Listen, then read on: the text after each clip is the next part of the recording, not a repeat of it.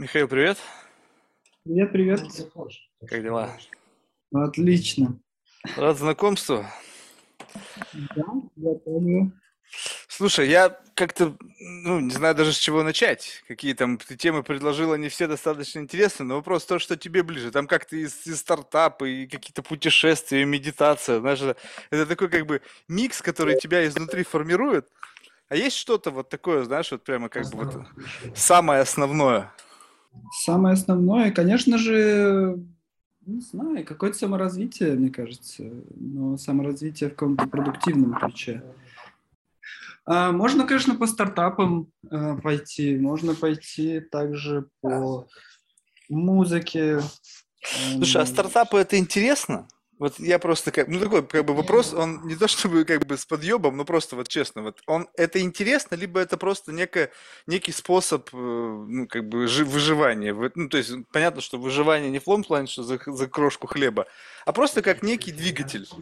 И теперь это, это называется интересно. Стартапами. Это интересно, это интересно, поверь. Это двигатель, во-первых,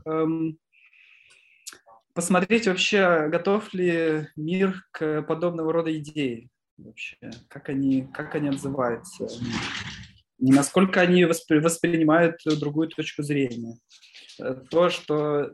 То, чего раньше не было абсолютно.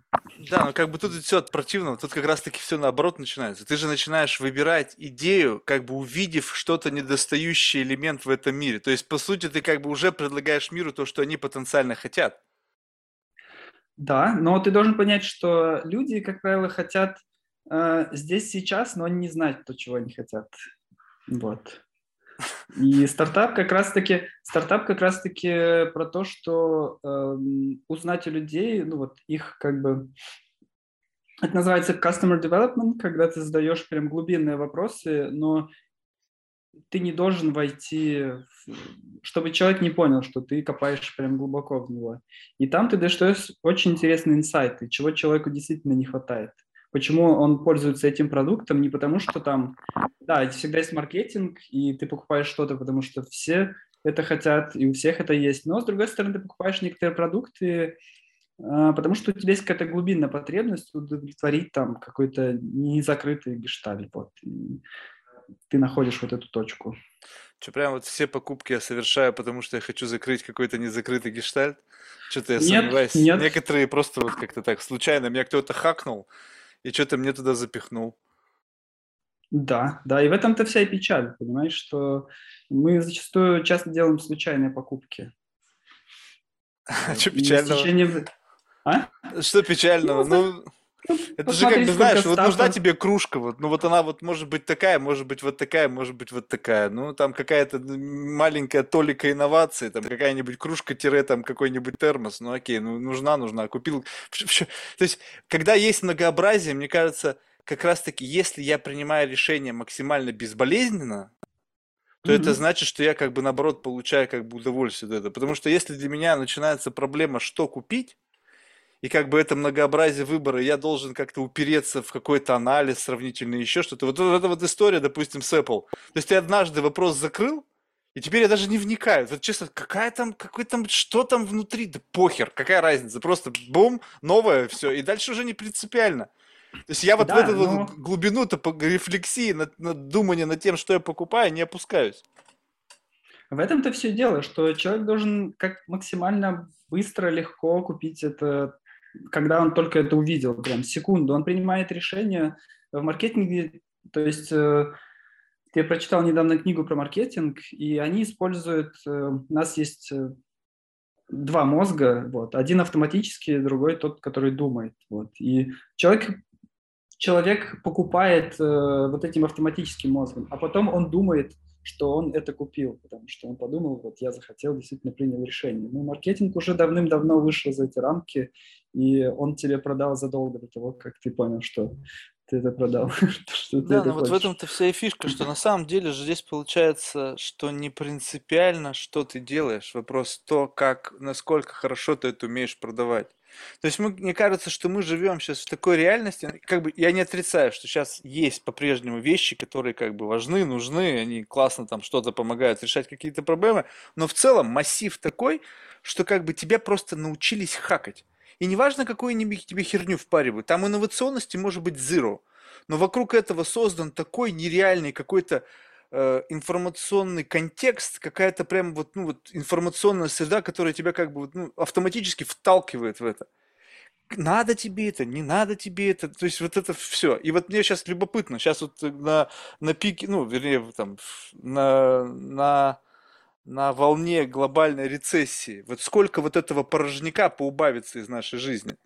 Ну, то есть вот сколько будет вот от, от, от вот ненужного, чего мы раньше приобретали только потому, что вот где-то нас хакнули, абсолютно не задумываясь, да? И сколько mm-hmm. останется, потому что люди начнут все-таки думать, так, стоп, вот сейчас нужно как-то сконцентрироваться на что-то другое, и теперь я буду более в фокусе, когда я совершаю какой-то очередной выбор. Mm-hmm. А, видишь, в этом-то все проблема, что когда я начал заниматься тоже стартапами, я узнал, что очень много стартапов просто ради того, чтобы сделать стартап. Просто это модное слово, чем ты занимаешься, занимаешься стартапом. Круто. Звучит, все. А то, что ты делаешь там, ты, ты в очередной раз оптимизируешь кнопочку, ты предлагаешь сервис, в котором кнопочка в левом углу оптимизирована, все, и все хотят. Ты лишь только можешь сделать маркетинг хороший, удобный, все. Хочу новый сервис. То, что там существует десять лет подобные сервисы, которые уже давно-давно бесплатны, решают ту же самую проблему, никого не интересуют. Вот, и в этом-то заключается суть, потому что... Я действительно думал, перед тем, как начать стартап, хочу ли этим заниматься, и что я этим стартапом приношу вообще и даю людям. И в первую очередь было для меня это важно. Что именно? Что, дать что-то людям? А, да, конечно. То есть что ты даешь этим стартапам? Что, что ты можешь... Какую ценность ты несешь именно другим, а не в первую очередь самому себе? Слушай, а почему для тебя это важно? Мне, честно, похер на других.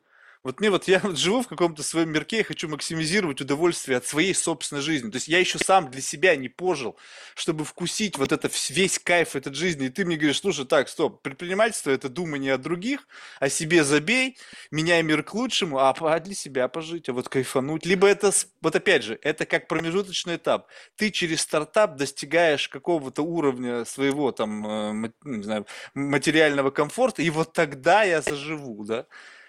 Да нет, слушай, если ты... Любой стартап э, изначально, это наоборот, ты живешь... Э, типа у тебя двадцать четыре часа в сутки ты работаешь, э, ты не получаешь ни зарплату, ничего. И поэтому это чистое страдание, понимаешь, изначально. Вообще непонятно. И, и как раз-таки стартап это... Просто вот модно. Если ты смотрел... Нет, если ты смотрел много... А... Есть блогеры, и их главная задача, когда они видят какую-то красоту на этом мире, все, что они хотят, это поделиться. Поделиться этим моментом. А, потому что разделить с кем-то. Они тогда получают то намного больше. Ты всем им веришь? На самом деле, многие это делают исключительно из того, что они знают, что они что-то уловили. Если они поделятся за счет системы обмена ценностей, они получат монетизацию. В конечном итоге за счет этой монетизации начнут получать то удовольствие от жизни, ради которого они это делаются. То есть там есть доля цинизма-то ведь в этом есть. То есть не все вот такие вот прямо, знаешь, а, я дарю мир прекрасно. Ну, пять процентов. Ну, цини... ну, цинизм, он всегда есть. И причем, что ты как, когда ты делаешь стартап, в первую очередь должен анализировать, действительно ли это так. Ты всегда задаешь себе вопрос, действительно это является, действительно я вижу то, что я вижу, скажем так, или это что-то другое. И ты каждый раз себе задаешь. Есть, ну, в общем, физики, они постоянно, как бы, всегда анализ... они подвергают сомнению свою собственную теорию постоянно.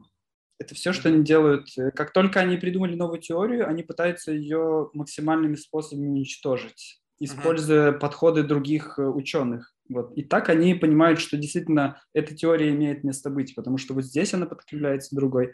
То же самое, то же самое примерно и в стартапах. Ты всегда думаешь, действительно ли я вижу то, что я вижу. Вот, и поэтому... Про то, что даже когда я путешествую, я вижу очень много чего красивого, и действительно ты настолько не веришь, что это есть, что ты хочешь поделиться с другими, показать, что вот посмотрите, насколько это офигенно.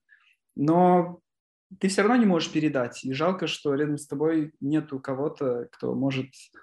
Вы сможете обсудить с ним это, обсудить эту красоту, насладиться вдвоем. Вот. Возьми кого-нибудь с собой в путешествии. Все, вопрос, вопрос закрыт. Не путешествуй один. Ну, поэтому, поэтому очень много... Я поэтому начал стартап, чтобы взять в это путешествие многих. Mm, понял. Да, ну, не, ну, я, я согласен, что бывают такие моменты. Я себя ловил на этих моментах, когда, как бы, смотрю на что-то, думаю, блин, действительно прикольно. То есть, чисто теоретически я бы, наверное, хотел этим поделиться, но, с другой стороны, как бы, ну, я не знаю, то есть... У меня почему-то вот, вот это, это, эта мысль, она сразу же куда-то гаснет. То есть я не понимаю, зачем. Ну, то есть, как бы, видишь, может быть, это настолько какой-то, знаешь, такой непробиваемый эгоизм, да, то есть вроде как бы нафига. Ну, что, других нету, кто этим поделится, блин, там солнце на ладошке не сделает. Ну, это же, камон, ну, таких уже, как бы, как, как собак нерезанных. Все, то есть, мне кажется, с развитием телефонов и фотокамер, мне кажется, ну, конечно, это, может быть, абсолютно грубо прозвучит, но не осталось, мне кажется, не сфотографированных каких-то объектов, разве что какие-нибудь там сложно проходимые неизведанные пещеры. Там, ну, как бы. А в целом, вот все, что на поверхности, все там точки мира, самые путеше... такие, знаешь, протоптанные тропы, все сфотографировано. И поэтому думаю, что я туда вброшу? Что-то нового, да вряд ли. Для себя, ну вот получил удовольствие, кайфанул, потом кому-то рассказал, ну, не... как бы есть в этом элемент да? необходимости делиться. Но, скорее всего, не, не сам факт деления, а то, что ты рассказываешь, учишься рассказывать о своих эмоциях. Мы не умеем да. рассказывать о своих эмоциях. Да, да, да. Я с тобой полностью согласен. Знаешь, что самое интересное? Что э, я участвовал, проходил курс Випассаны. Что? Это чего? Медитация. Випассана, а. Випассана. Это когда ты медитируешь в течение... Там первоначальный курс, он начинается десять дней. Ты медитируешь порядка восемь часов в день, и все. Кроме этого, ты не можешь делать ничего. И интересно, что, как они описывают, что есть, допустим, опыт. И он бывает трех видов. Первый опыт они проводили на примере ресторана. Ты приходишь в ресторан, и ты видишь меню, и в меню описано, какая вкусная еда. И это как бы... Первый вид опыта. Ты видишь, ты там представляешь, что еда вкусная. Есть второй вид опыта. То, что ты заходишь в ресторан, ты видишь меню, все выглядит очень здорово, и ты видишь людей, которые наслаждаются едой. И ты понимаешь, что, скорее всего, она будет вкусная. Это тоже опыт. Это второй вид опыта. И есть третий вид опыта. Когда ты смотришь меню, ты видишь, что люди наслаждаются, ты покупаешь еду, пробуешь, и ты понимаешь, что она не, она не для тебя. Mm-hmm. И вот это вот... более-менее настоящий опыт. И то же самое с фотографиями. И печально, что люди, посмотрев на какую-то фотографию и даже увидев это в кино, думают, что они уже были там, и они видели все. Но на самом деле настоящее это то, что вот я приехал, я это увидел своими глазами. Теперь Слушай, я могу... Да, но это только Теперь если... я больше вопрос... понимаю, как я это... С... Я с тобой согласен, но вопрос в том, что иногда бывает, это когда фотография. А вот представь себе, вот ты куда-то съездил, а я тебя посадил и замучил. Я из тебя извлек все, вот вплоть до последней капли. Ну, ты как бы при условии, что ты согласен со мной этим делиться. Твои эмоции, mm-hmm. твои переживания. Я сверился по всем твоим эмоциям, прошелся так, чтобы у нас было единое понимание, что для тебя плохо, вкусно, невкусно, вкусно насколько. Вкусно как вот это или как вот это. Соленое насколько, как вот соленое, вот соленое, или вот огурец, либо селедка. Ну, то есть по всем пунктам прошелся и близко. Понятно, что я там не был. Понятно, что я не испытал что-то, но ты мне передал как бы некий такой вкусовой отпечаток. Он может быть как бы далек, но все равно я думаю, что если ты будешь кому-то описывать вкус вина, человеку, который mm-hmm. никогда не пробовал. Если ты постараешься, то плюс-минус ты попадешь. То есть для человека вино не покажется апельсиновым соком. Оно покажется ровно как бы плюс-минус где-то там. И исходя из того, если ты насмотрен, если ты, не, не, ну как бы у тебя есть экспириенс, действительно, то есть вот допустим, это знаешь, то же самое, допустим, о, что-то алкоголь попер, ну допустим, вот э, взять, и я сейчас начну тебе описывать, что такое кальвадос, да? Вот не знаю, пил mm-hmm. ты его или нет, но если ты пил вино и виски, и коньяк, то в плюс-минус я где-то тебе накидаю вот в это вот, в, в, в триангуляции вот этих вот напитках, где-то какую-то точку, где ты говоришь, а, вот это, вот это. И если оно тебе изначально не в кайф ни то, ни другое, ни третье, то скажешь, а нафига мне это надо? Ну, то есть потому что это mm-hmm. сюрпризом для тебя не будет, это будет плюс-минус вот это. Соответственно, я вот лично убежден в том, что если я у кого, из кого-то извлекаю experience, вот прям вот так вот по, по полной программе извлекаю, то я могу предположить, надо мне это или надо, или не надо. Потому что я пробовал mm-hmm. так, и действительно, когда я оказывался mm-hmm. в этой ситуации, как бы я понимал, ну, блин, плюс-минус я угадал. Ну да, я чувствую mm-hmm. это все на себе, вот я через это прошел, вот там комар, вот там жара, вот там горы, вот там еще что-то. Ну, короче, бррр. В конечном итоге больше геморроя, чем mm-hmm. ощущений. Да, все верно. Ты же должен понять, что, ну, ты понимаешь, что все в этом мире ради эмоций, чувств. И все, что ты хочешь, испытывать приятные эмоции и не испытывать неприятные эмоции. И даже я и то, и другое хочу же... испытывать. Почему? Чем, чем плохие неприятные эмоции? Они... В, в этом... Это уже, это, уже, это уже другая тема. В этом-то и дело, понимаешь, что изначально-то люди думают, что... Это уже другая. У нас же есть «хочу-не хочу» всегда. Вот. И, соответственно, феномен тех же блогеров, то, что там человек... Люди всегда следуют, у них есть какой-то императив, и это человеческий императив, будь то блогер, актер и кто-то, и они всегда хотят, то есть, испытать то, что он испытывает в жизни, и поэтому и зачастую тебе и продает какой-то актер то, что тебе не нужно, как бы претендуя на то, что он сам пользуется этим и как он этим всем вкушает. Ну, вот... вот и, и, и тут, бы... тут именно... И... Тут именно вот и важно, рассматривай это что... как меню. Рассматривай это как меню. Вот в этом и смысл, что когда тебе дают вот это многообразие палитры, ну, согласись, вот представь себе сейчас, вот просто окинь взглядом mm-hmm. все возможные варианты извлечения удовольствий в мире. Mm-hmm. Mm-hmm. Гигантское количество. Отметаешь сразу те, которые не по карману. Ну, вот я просто в себе начинаю это делать. Жик, у меня так mm-hmm. отвалилось. Достаточно много. Причем, блин, жалко, что отвалилось.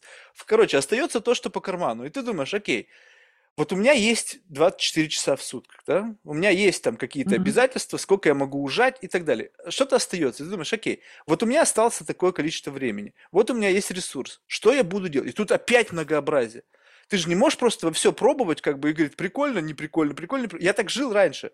Методом перебора в конечном итоге, но ты понимаешь, думаешь, а нафига? Изначально можно сделать более фин- фильтр, более тонкой, как бы, очистки. И ты, нач... и ты берешь mm-hmm. и находишь людей, которые вот как бы прошли через это, не просто как бы попробовали, а которые там пожили в этом экспириенсе. Mm-hmm. И ты начинаешь mm-hmm. ставить, все люди разные, да, кто-то может прожить там двадцать mm-hmm. лет на Бали и кайфовать каждый день, да, я бы застрелился. Mm-hmm. Но ты, ты прекрасно должен понимать, что с тобой, перед тобой сидит человек, который не ты вообще, у которого совершенно другой майндсет, mm-hmm. и он тебе это рассказывает, соответственно, ты должен калибровать под, свою, под свой майндсет, в котором у тебя есть определенные, как бы, вещи, которые изначально, как бы, не укладываются с той моделью восприятия. Поэтому, если так находишь, то, в принципе, ты можешь для себя сразу же, как бы, определить спектр своих потенциально лакомых таких тем. И вот да, туда долбишь. Абсолютно. Блогеры в этом отношении, мне кажется, могут помочь только тебе подбросить вектор. Потому что бывает да, иногда так, да, что да. ты просто об этом не знал, что это вообще в принципе есть. Угу, угу. Все верно, потому что, ну, если уж там углубиться в самый-самый базис, то человек получает удовольствие от дофамина и... Не важно, что ты делаешь. Да, кто-то можно в кресле кайфовать ровно так же. Да, да, да. Но тут, видишь, также проблема про то, что... То есть, есть люди, которым не обязательно получать постоянное удовольствие и жить также полноценной жизнью. И это как раз-таки доказывает многочисленные эксперименты, что если дать... Ну, там эксперимент с крысой был, то, что она получала определенный дофамин, но она каждый раз убивала себя, там, нажимая на кнопку с электричеством. В итоге она умерла, потому что она не могла отказаться от этого количества дофамина. На самом деле, все эксперименты, сторона. Их вообще нужно рассматривать очень скептически, потому что там тоже были эксперименты, когда посадили мышь там в эту в клетку метр на метр, да, и там больше ни хрена не было, кроме как вот этого дофамина. Ну, представь себе, вот тебя закрыли в клетке и тебе дали кокса. Тебе сказали, ты будешь mm-hmm. тут сидеть, пока mm-hmm. не сдохнешь. Ну, понятно, что что ты будешь делать? Ну, долбить будешь с утра до вечера, потому что, блин, а что еще делать? А потом в другом эксперименте этой же самой крысы построили огромный вольер. Ну, то есть там подсадили других крыс, создали микросреду, и, и там уже они не стали друг... Ну, как бы там, может быть, были какие-то случаи, когда там все-таки торчки, которые, знаешь, это же как бы просто какая-то предрасположенность к кайфу. А, а так в целом нет. Поэтому все вот эти эксперименты с крысами, с мышами, там, с этими, с, с обдолбанными обезьянами, когда просто в клетку нагнетаются марихуана, там дышать просто нечем, и они умирают. Ну, извини меня, так, так это разве эксперимент?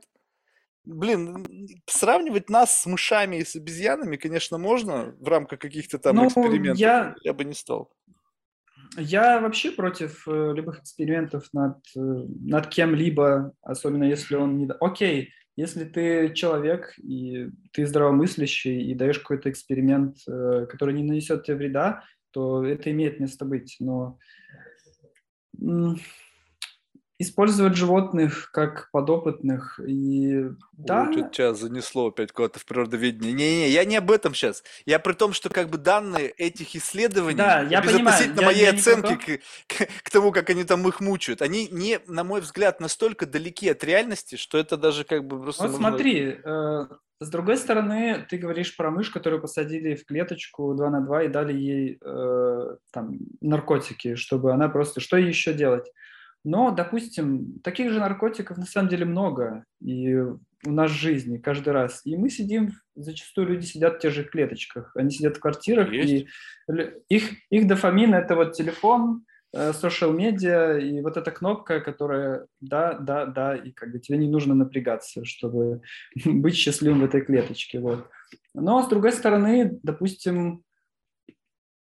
Эм, Есть очень много вещей. Допустим, я в прошлом сноуборд-инструктор был, и я тренировал очень много детей, и я был удивлен, то, что родители зачастую говорят спасибо, потому что это единственный способ, когда дети сейчас не сидят в телефоне, а идут и занимаются спортом. То есть это единственный момент, когда они говорят «О-о-о-о, хочу, хочу, хочу». Конечно, сноуборд. И вот, и таких вещей очень много, и зачастую мы просто должны людя, людям как бы подсказать, что, смотрите, есть еще вот такой уровень дофамина, который еще и прокачает вас в спорте, и физически, и морально, и духовно. Ну, это ты сейчас говоришь о каком-то поколении, которые этого не знали. То есть они изначально как-то... Ну, допустим, в моё-то детстве все было. Ну, то есть там, там ни телефонов, ни интернета, там видеомагнитофоны только появились, там, как это, спустя какое-то время. Так-то ничего этого не было, поэтому...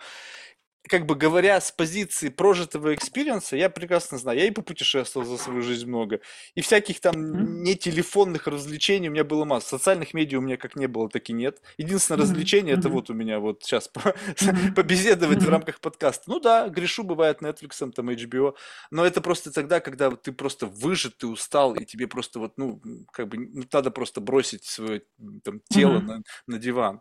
И то это бывает мучение, mm-hmm. потому что попробуй выбери, что посмотреть. Вот, а так-то в целом, мне кажется, вот, э, как бы, понимаешь, вот в этом и, и, как бы есть идея, что понятно, что наша жизнь – это не только социальные медиа, интернет, телефоны, там, какие-то там мобильные устройства, видеоигры, там, богат и mm-hmm. разнообразен мир. Но вопрос в том, что это выбор. То есть, понимаешь, как бы людям начинают как бы вбрасывать это таким образом, что как бы я, я смотрю на взрослых людей, и они как бы вот приходят в некий магазин, в котором есть готовые mm-hmm. варианты для развлечения. Там сходить на Эверест. Mm-hmm. Ну, как mm-hmm. бы, ну, и почему-то как бы они, да, вот у меня был там знакомый, он там кайфанул туда-сюда, и как бы, о, я тоже схожу. Mm-hmm. С одной стороны, это как бы, как бы из истории всегда говорит «да», да, то есть открывая возможности, там, входи там в какие-то новые возможности. Вот у меня в этом отношении, как бы, у меня был этот экспириенс, когда я говорил «да» каким-то возможностям. До хрена из этих возможностей в конечном итоге лично меня никуда не привели. Ну, то есть, возможно, мне нужно было упереться вот в эти какие-то несуразные истории, вляпаться для того, чтобы понять, что не всегда нужно говорить «да», потому что не всегда это как бы действительно принесет тебе тот самый как бы долгожданный дофамин. И вот уже с позиции mm-hmm. этого у меня просто выработалось некое чувство оценки потенциальной возможности, исходя из удовольствия. То есть, я как бы прикидываю, принесет мне это удовольствие или не принесет мне это удовольствие. Я уже как бы знаю, есть инструмент. А у как будто нового поколения у них нету инструментов оценки, не относящихся к медиа, интернет и там геймингу за пределами этого вот как бы бабла. То есть они не знают. Они как бы, ой, а что это? Все поехали в, в, на Бали кататься на серфинге. Прикольно? Да блин, для девяносто девять процентов, наверное, не прикольно. Просто приехали, сфотографировали с доской, но потому что это было в магазине вот для ай ти-предпринимателей их досуга, и так как у этого достаточно высокий рейтинг в вот этом каком-то таком ментальном TripAdvisor, да, все туда поехали. И И все приехали с положительными эмоциями. И девяносто процентов из этого пиздеж. Не, а что, не так? Ну согласись, вот нет, ну ты катался на серфе? Не, ну ты Конечно, катался я на... катаюсь на серфе. Ну вот, ну вот. Я катаюсь, я катаюсь на серфе, на кайтсерфе. Серфинг — это меньше, чем я занимаюсь. Я, блин, не, не, не туда выстрелил. То есть, ну понятно, но вот видишь, ты органически как-то с этим, ну вот тебе это нравится. Изначально. Да, ты даже инструк... Но представь себе, вот допустим я, да, если бы у меня mm-hmm. был немножечко вот другой майндсет, я смотрю, все кайфуют от этого. Я приперся mm-hmm. такой, знаешь, как бы, знаешь, такой неваляшка, блин, неуклюжий слон. Шмяк, и там либо доской, доской по башке, либо там воды нахлебался. Вот меня васпом позвали, там, знакомые. Поехали, клево, на горных лыжах покатаемся. Ага, переломы, блин, полтора месяца в гипсе или там сколько-то. Ну, то есть, как бы, я думаю, блин, а что прикольного? Ну, то есть, как бы, да, горы, красиво, но я вот на этом фолликулёре поднялся наверх, сел и кайфую. С вискариком, там, с косячком, смотрю, люди катаются. Вот она, мой, мой environment. А, угу. а получается так, чтобы, чтобы это понять, нужно просто понимать, что тебе от жизни надо. Да, да. Вот верно, как это разобраться? Верно. Можно ли разобраться в этом без перебора? Без перебора, ты знаешь, я...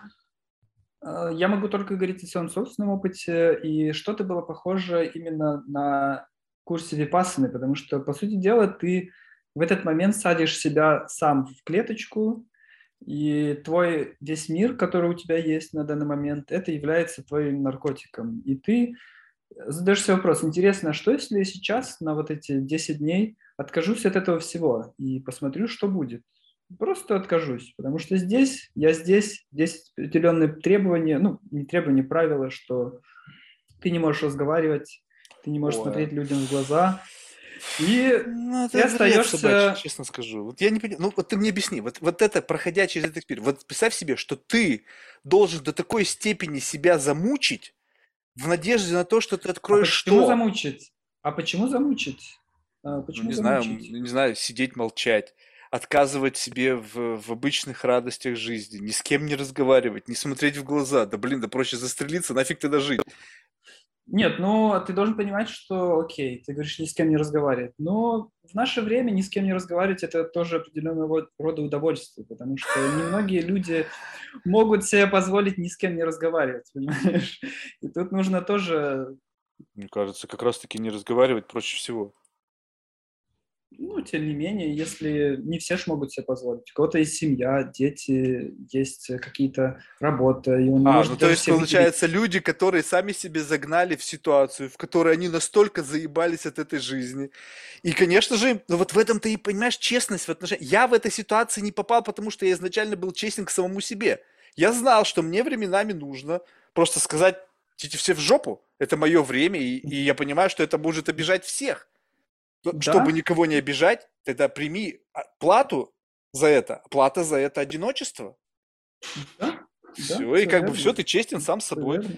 А вот люди мучаются, сами себе геморроя создадут, а потом музычно преодолевают эти проблемы. Ну, ребята, надо быть честным к себе в себе. Не знаю, мне кажется, да, как-то да, можно это, подкрутить.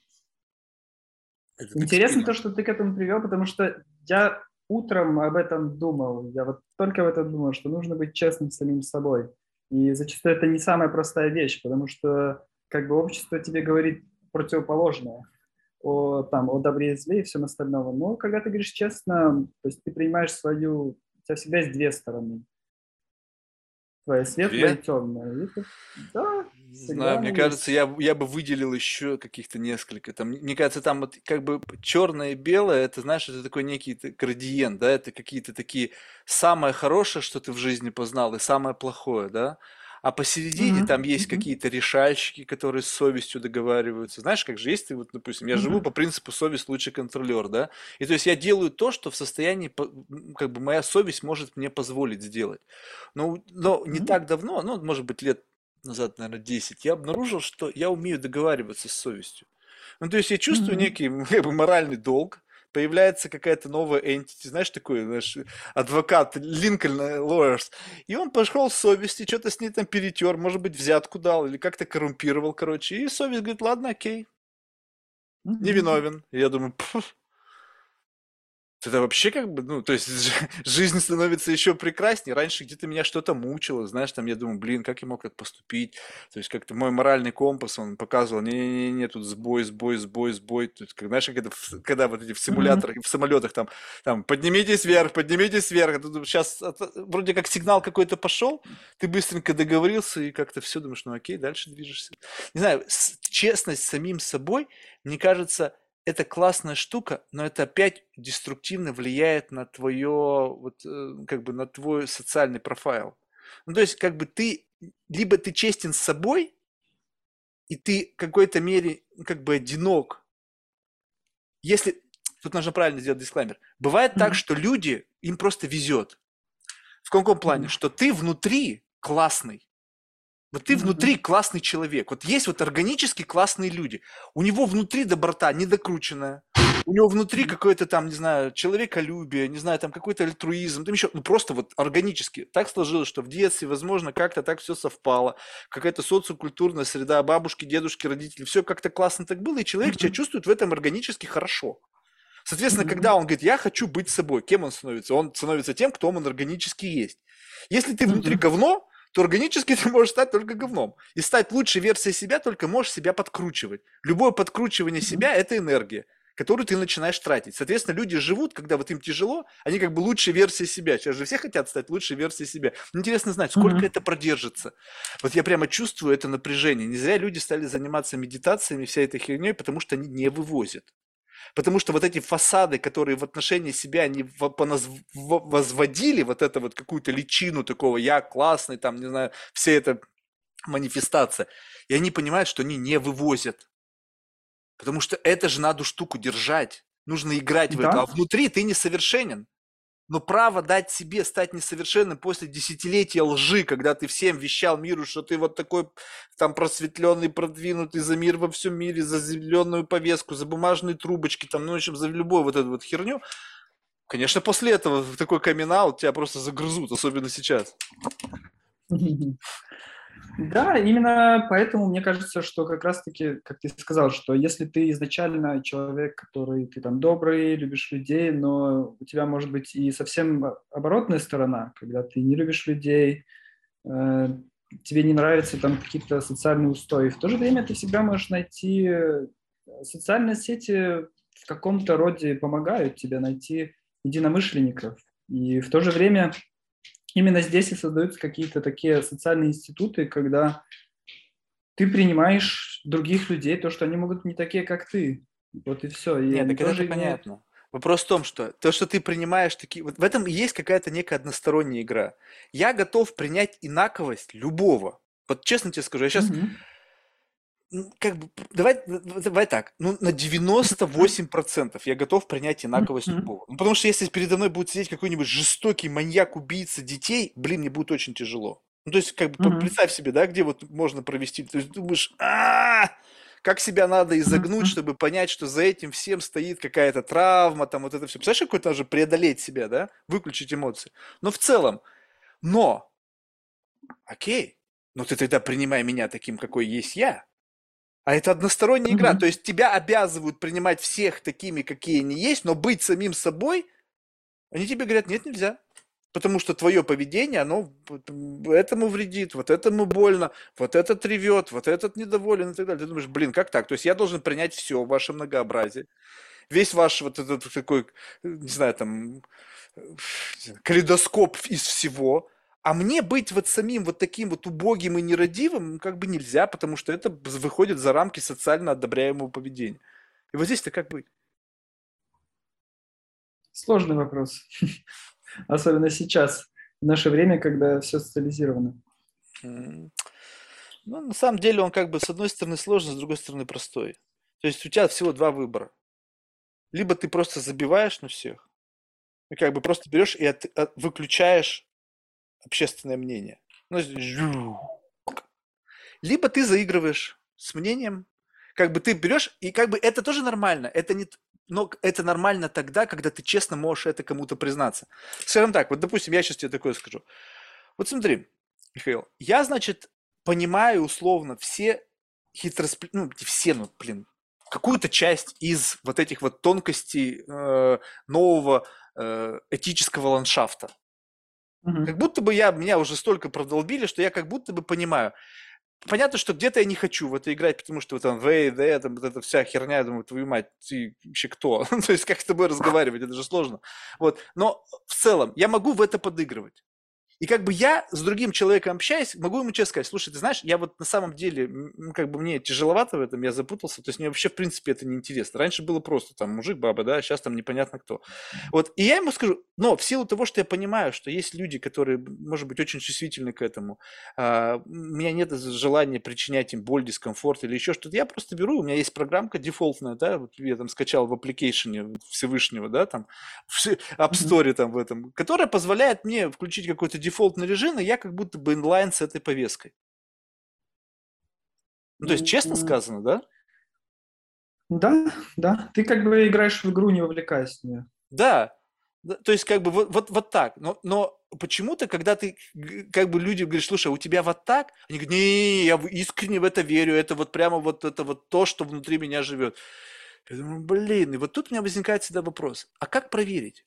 Ну, то есть, вот согласись, что в это вот, как бы, ну, не знаю, лично потому, что я знаю, что в это чисто теоретически можно сыграть, и в зависимости от того, насколько ты классный актер или насколько ты насмотренный на правильные модели поведения, потому что если ты в какой-то там либеральном вузе учишься, там, не знаю, там в Колумбии, в Гарварде, там, как бы, там тебе вот этой толерантности, тебе ее научат так, что ты, в принципе, как бы в любом, в любом обществе сможешь вот это вот все, как бы, продемонстрировать. Но как проверить? Вот это искренне из тебя исходит, либо ты просто заигрываешь с вот этим слоем?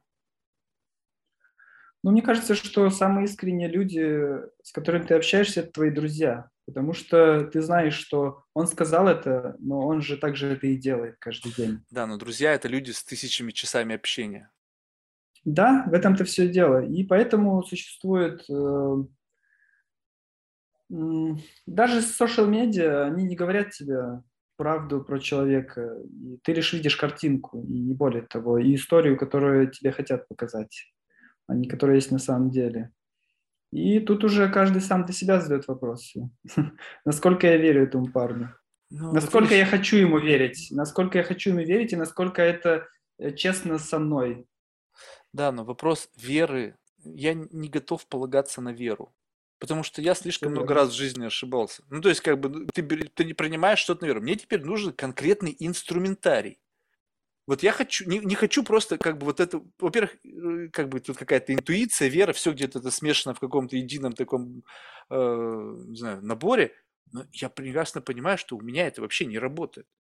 Ну, то есть, вот я не могу доверять своей собственной интуиции. Видимо, датасет, на котором она работает, эта интуиция, она же все, как же говорят, что такое интуиция? Это просто какой-то там, э, там, как это называется, бэк, там, бэкап какой-то процесс, в котором процессится информация, в которой нас содержится. И в какой-то момент времени там калькуляция долгая заканчивается, вот тебе решение. Видимо, датасет, mm-hmm. на котором транится, херовый. Интуиция всегда mm-hmm. подсказывает какую-то херню. Я, я понял, что как бы я не могу и доверять. С одной стороны, как бы хочется, потому что вроде как бы бывают какие-то ценные инсайты. С другой стороны, понимаю, что часто обжигался.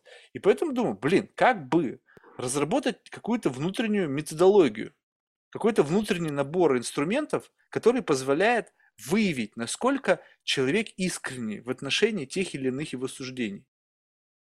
Без веры. Не просто то, что ты такой классный, убедительный, ты мне просто понравился внешне, как ты говоришь, еще что-то. Это mm-hmm. такая мишура, которая может тебя запутать. А вот как-то вот степ-бай-степ, да, вот тихонечко вглубь идешь, и вот как бы незаметно. Главное, чтобы защитные системы у другого человека не сработали. И в какой-то момент ты понимаешь, вот, ты вот здесь, и все, что mm-hmm. там находится, это вообще не так, как это все транслируется. Mm-hmm. Есть ну... что-то из вот как бы по жизни, из жизненного опыта, что тебе помогало э, как-то нах... разглядеть истину? Разглядеть истину. Но дьявол-то в мелочах, и поэтому ты зачастую просто видишь мелочи, и ты первоначально не понимаешь, почему ты обратил внимание, почему, допустим, человек вроде бы говорит тебе там он говорит тебе прекрасные слова, но в то же время в действиях иногда проскакивает то, что тебе не нравится. И ты понимаешь, что здесь что-то не то. И вот это как раз-таки та интуиция, которая подсказывает тебе, что вроде бы все хорошо, но я не хочу продолжать там, или общение с этим человеком. И с течением времени ты сейчас не понимаешь, сделал ли я правильное время, сделал ли я правильное решение или неправильно. Но с течением времени ты понимаешь, что это решение было больше, чем правильно. А не нравится но обычно что? Этого... Это сложно объяснить. Допустим, ты общаешься с человеком, и ты видишь, тебе не нравятся его жесты, или тебе не нравится, ты сидишь с ним в кафе, как он обратился там, к официантке, вот, хотя он говорит о каких-то там какой-то человечности, и ты понимаешь, что вот здесь несостыковки. Mm-hmm. Это очень такие тонкие, очень тонкие моменты, но как только ты их укладываешь, дьявол-то в мелочах, вот. И ты видишь вот эти мелочи, ты понимаешь, что что-то тут не то. Если ты чувствуешь, что да, там, я сейчас сяду на лонгборд и поеду, и все будет круто, но ты чувствуешь, что что-то трак расшатан, ты что-то не уверен, значит, тебе нужно посмотреть, может быть, действительно что-то в нем сломано, и тебе нужно подумать. А если ты взял, и ты понимаешь, что я сто процентов хочу, там, я иду за этим человеком, или я пойду с ним на пробежку, значит, у тебя нет никаких внутренних сомнений, то, то как правило, это всегда хорошая история. Не знаю, я не, как-то вот, ну, то есть пытаюсь переложить это на себя, то есть, да, мелочи, они всплывают, но это мелочи, это, знаешь, нужно попадать в разные контексты, то есть нужно за собой человека протащить по разным контекстам, и вот в этих контекстах человек начнет себя проявлять, даже вот в ресторан, да, привести, то есть посмотреть на то, как человек себя ведет, как он общается там с, с, с, ну, с представителями ресторана, mm-hmm. там, не знаю, там, с официантом, mm-hmm. еще с кем-то, еще что-то. Мне кажется, это все, как бы понятно, что это помогает, но как будто бы у этого всего есть способ, как бы никуда не ходя. То есть ты как будто бы создаешь некую симуляцию, некую симуляцию идей, мыслей, каких-то смысловых конструкций, в которых человек так или иначе себя начинает проявлять. И в зависимости от того, как он себя проявляет, то есть ты как будто бы такой mental exercise, такой, давай вот запустим эту симуляцию, жик! И как бы, и вот ты начи... если человек готов в этой симуляции поучаствовать с тобой, то он как бы у каждого появляются какие-то роли. И вот так же самое, что ты как будто бы представляешь ментальную конструкцию того, как человек ведет себя в ресторане и общается там с официантом или с официанткой, там, как это правильно этически сейчас сказать, вот, и его то или иное какое-то там поведение, оно выдает в нем кого-то. Mm-hmm. Но, с другой стороны, у нас же также есть, опять же, мы возвращаемся к нашему, к нашему социуму, есть люди, с которыми ты общаешься, и зачастую, допустим, вот как в той же Европе, то есть ты не, там, если мы касаемся там фандрейзинга, ты не перейдешь в какой-то фонд просто так, тебя кто-то должен представить, кто-то должен сказать, что Почему? этот человек, этот человек Ну, зачастую это работает намного лучше, потому что есть градус доверия. То есть, и так же самое у нас в социуме. Ты можешь человеку, понятно, что ты никак не проверишь, врет ли он, не врет, и действительно он является таким. Но ты общаешься с кем-то, и он тебя, если у, как бы, ты вышел на контакт а. через этого человека, он всегда тебе скажет, что ты смотришь на этого человека, с кем ты общаешься, с моим другом. Я понимаю, что он мне не посоветует там чего-то плохого. И он общается, скорее всего, тоже с теми, кто там является профессионалом в своей среде. А. И это тоже снимает какой-то градус недоверия всегда. Потому что так или иначе у тебя есть всегда связи. Ты не встречаешь... Да, мы встречаем людей, бывает просто случайно, и это могут быть там в течение времени твои лучшие друзья. Но у вас тогда появляется очень много интересного, общего, и вы понимаете, что да, мы хотим там дальше общаться. Но по большей части наше, наше общение с людьми, оно всегда с нашего окружения. И, как правило, ты знаешь свое окружение. Ты знаешь, что я могу доверять этому человеку, значит, я могу доверять его другу, потому что он просто бы не познакомил тебя с ним. Слушай, это прикольно. У меня раньше было достаточно большое окружение. И как-то за последние там десятилетия оно просто сжалось просто в точку. Те люди, которые меня окружают, они сами находятся в такой какой-то, знаешь, изоляции. Ну, видишь, я подключился к какому-то странному... То есть мои близкие друзья, они вообще из другого социального слоя. Ну, то есть как-то так получилось. Mm-hmm. И mm-hmm. они сами по себе сжатые там с кучей всяких там тараканов, всякого говна в башке, там всего-всего, и, и как бы у них не такой большой круг общения. Ну, в силу того, что они общаются, как mm-hmm. бы там, ну, словно себе подобными, это я там, не знаю, как Золушка там затусовался, уже не знаю, как мне повезло. Вот, но, но в целом, и получается, что вот этого какого-то органического трафика его просто нет. То есть, как бы, чтобы вот так вот в моей жизни появился случайный человек, как бы, то есть всегда либо появляются люди, которые как бы в чем-то заинтересованы, ну это понятно, то есть как бы какая-то заинтересованность, но вот так, чтобы человек абсолютно просто без какой-либо заинтересованности стал проявлять к тебе внимание, ну как бы вот, вот, вот ты чувствуешь вот именно вот такого плана люди, которые без какой-либо заинтересованности, вернее заинтересованность есть, но она исключительно в тебе. Вот в том, какая личность ты являешься, безотносительно к тому, что ты делаешь, что из этого можно получить, как, какие, какие плюшки можно из тебя потенциально выманить там, в силу вот этого общения. Вот когда абсолютно не работает вот эм, какая-то, не знаю, не то что, ну, можно, наверное, грубо сказать, меркантильная составляющая mm. этого. Mm. А, ты знаешь, мне в этом плане помогают разного рода хобби. Допустим, есть там клуб любителей джаза, и ты занимаешься там какой-то определенным видом деятельности, допустим, ты работаешь на заводе, и в то же время тебе нравится джаз. И почему бы тебе не сходить со своей женой, с детьми на концерт, на джазовый концерт? И кто знает, всегда там люди общаются, и ты можешь начать с кем-то разговаривать, найти общие темы, и так начнется ваше развитие. То есть ты понимаешь, что у тебя есть много чего, человек, с кем ты общаешься, есть очень много чего интересного, что тебе нравится. Вот. Но также, если тебе что-то не нравится, ты также учишься. То есть ты понимаешь, что нет, вот, допустим, вот это все-таки мне не нравится. Я бы там хотел бы поиграть в футбол, но я поговорил с этим человеком, вот мне не нравятся люди, которые играют в футбол, как они разговаривают. Поэтому я точно теперь не хочу играть в футбол. Не, я, я ненавижу Поэтому... футбол, но к людям мне как без отношений. Если играешь в футбол, ну окей, мне пофиг.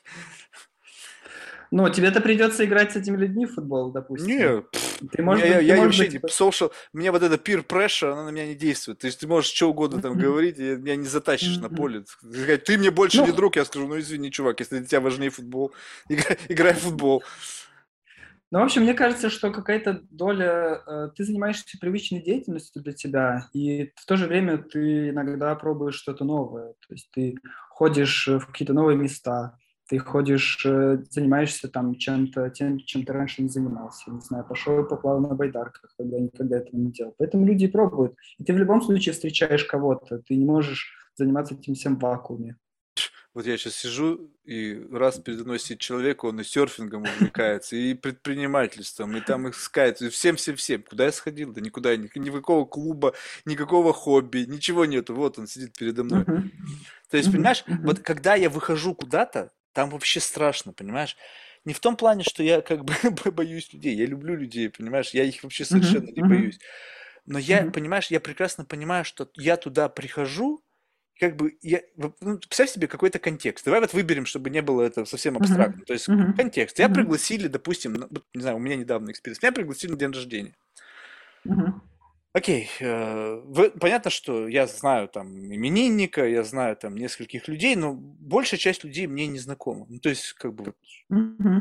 хрен его знает, кто они такие. Ну, понятно, что там учитываешь, кто эти люди. Опять же, ты сделал как бы референтный анализ, да, ты понимаешь, что Ильяс этот человек вот это, значит, у него примерно подобные друзья. Ну, понятно, что это такой очень, очень примитивный анализ. Понятно, что там есть и эксцентрики, и как бы аутсайдеры, и, в общем, ну, люди случайно туда попавшиеся, как я. Ну, в общем, то есть ты можешь нарваться на любого. Как бы, пришел ли я туда потенциально с идеей э, найти себе друга? Ну, стопудово нет. Нет. Абсолютно. Соответственно, ты пришел туда, чтобы что? Ну, как минимум, поздравить именинника, да, ну и хорошо провести время и не накосячить так, чтобы не испортить мероприятие. Потому что это тоже нужно держать в уме. Люди, которые не умеют пить, они всегда должны это иметь, уметь держать в уме. Ну, я умею пить, но бывает так, что люди приходят, нажрались, как свинья, и всем, в общем-то, все испортил, да? Вот, но mm-hmm. в целом. То есть ты просто как бы находишься в поиске потенциально кого? Каких-то свободных ушей, либо людей, которые могут тебе что-то интересное рассказать, и ты как бы раз, и как бы для тебя это какое-то маленькое приключение. Но вот я всегда задумываюсь, а кем я туда прихожу? Ну, то есть, когда вот как бы я прихожу, и, допустим, мои близкие друзья прекрасно меня знают, что я в компании неизвестных людей могу себя, ну, как бы, ну, в большинстве случаев веду себя не так, как они меня знают. Ну, то есть, ты берешь и как, mm-hmm. бы, ты, как бы выстраиваешь mm-hmm. некий вот такой вот опять аватарчик, mm-hmm. да, и как бы даже mm-hmm. иногда бывает смешно, ты разговариваешь, и как бы краем глаза смотришь, и человек-то тебя знающий видит, что ты отыгрываешь. Ну, как бы это не ты сейчас mm-hmm. говоришь.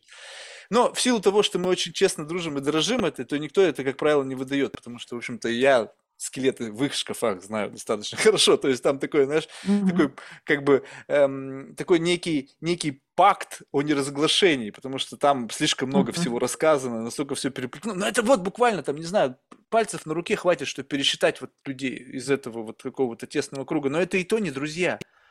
Как бы я не могу назвать их друзьями. Почему? Потому что все-таки, несмотря на то, что там тоже достаточно уже приближается к тысячам часов общения, но все-таки мы очень разные. Ну, то есть мы очень разные. И, видимо, в какой-то мере нас сближает вот эта вот разность, понимаешь, потенциалов. Mm-hmm. То есть, но mm-hmm. как бы друг все-таки это человек, с которым вы плюс-минус где-то из одного теста вылеплены. Потому что, ну, это... Как-то, да, не знаю, я как-то, понимаю, как-то, о чем ты. Да, ну то есть, когда вот это вот чувствуется, ну, то есть, представь себе, что вот ты раз вот в твоей жизни появился человек, который с пеленок, блин, там, не знаю, там, не знаю, официанты подносили еду в серебряных посудах. Ну, то есть, как бы, mm-hmm. то есть, ты, люди, в силу, как бы, нейропластичности, они могут на разные этажи погружаться, но их mm-hmm. текущий этаж, на котором они, в котором mm-hmm. они пришли в этот мир, начинается на двадцатом, а ты родился в подвале, условно, этого здания. Ну, как mm-hmm. бы, понимаешь, да?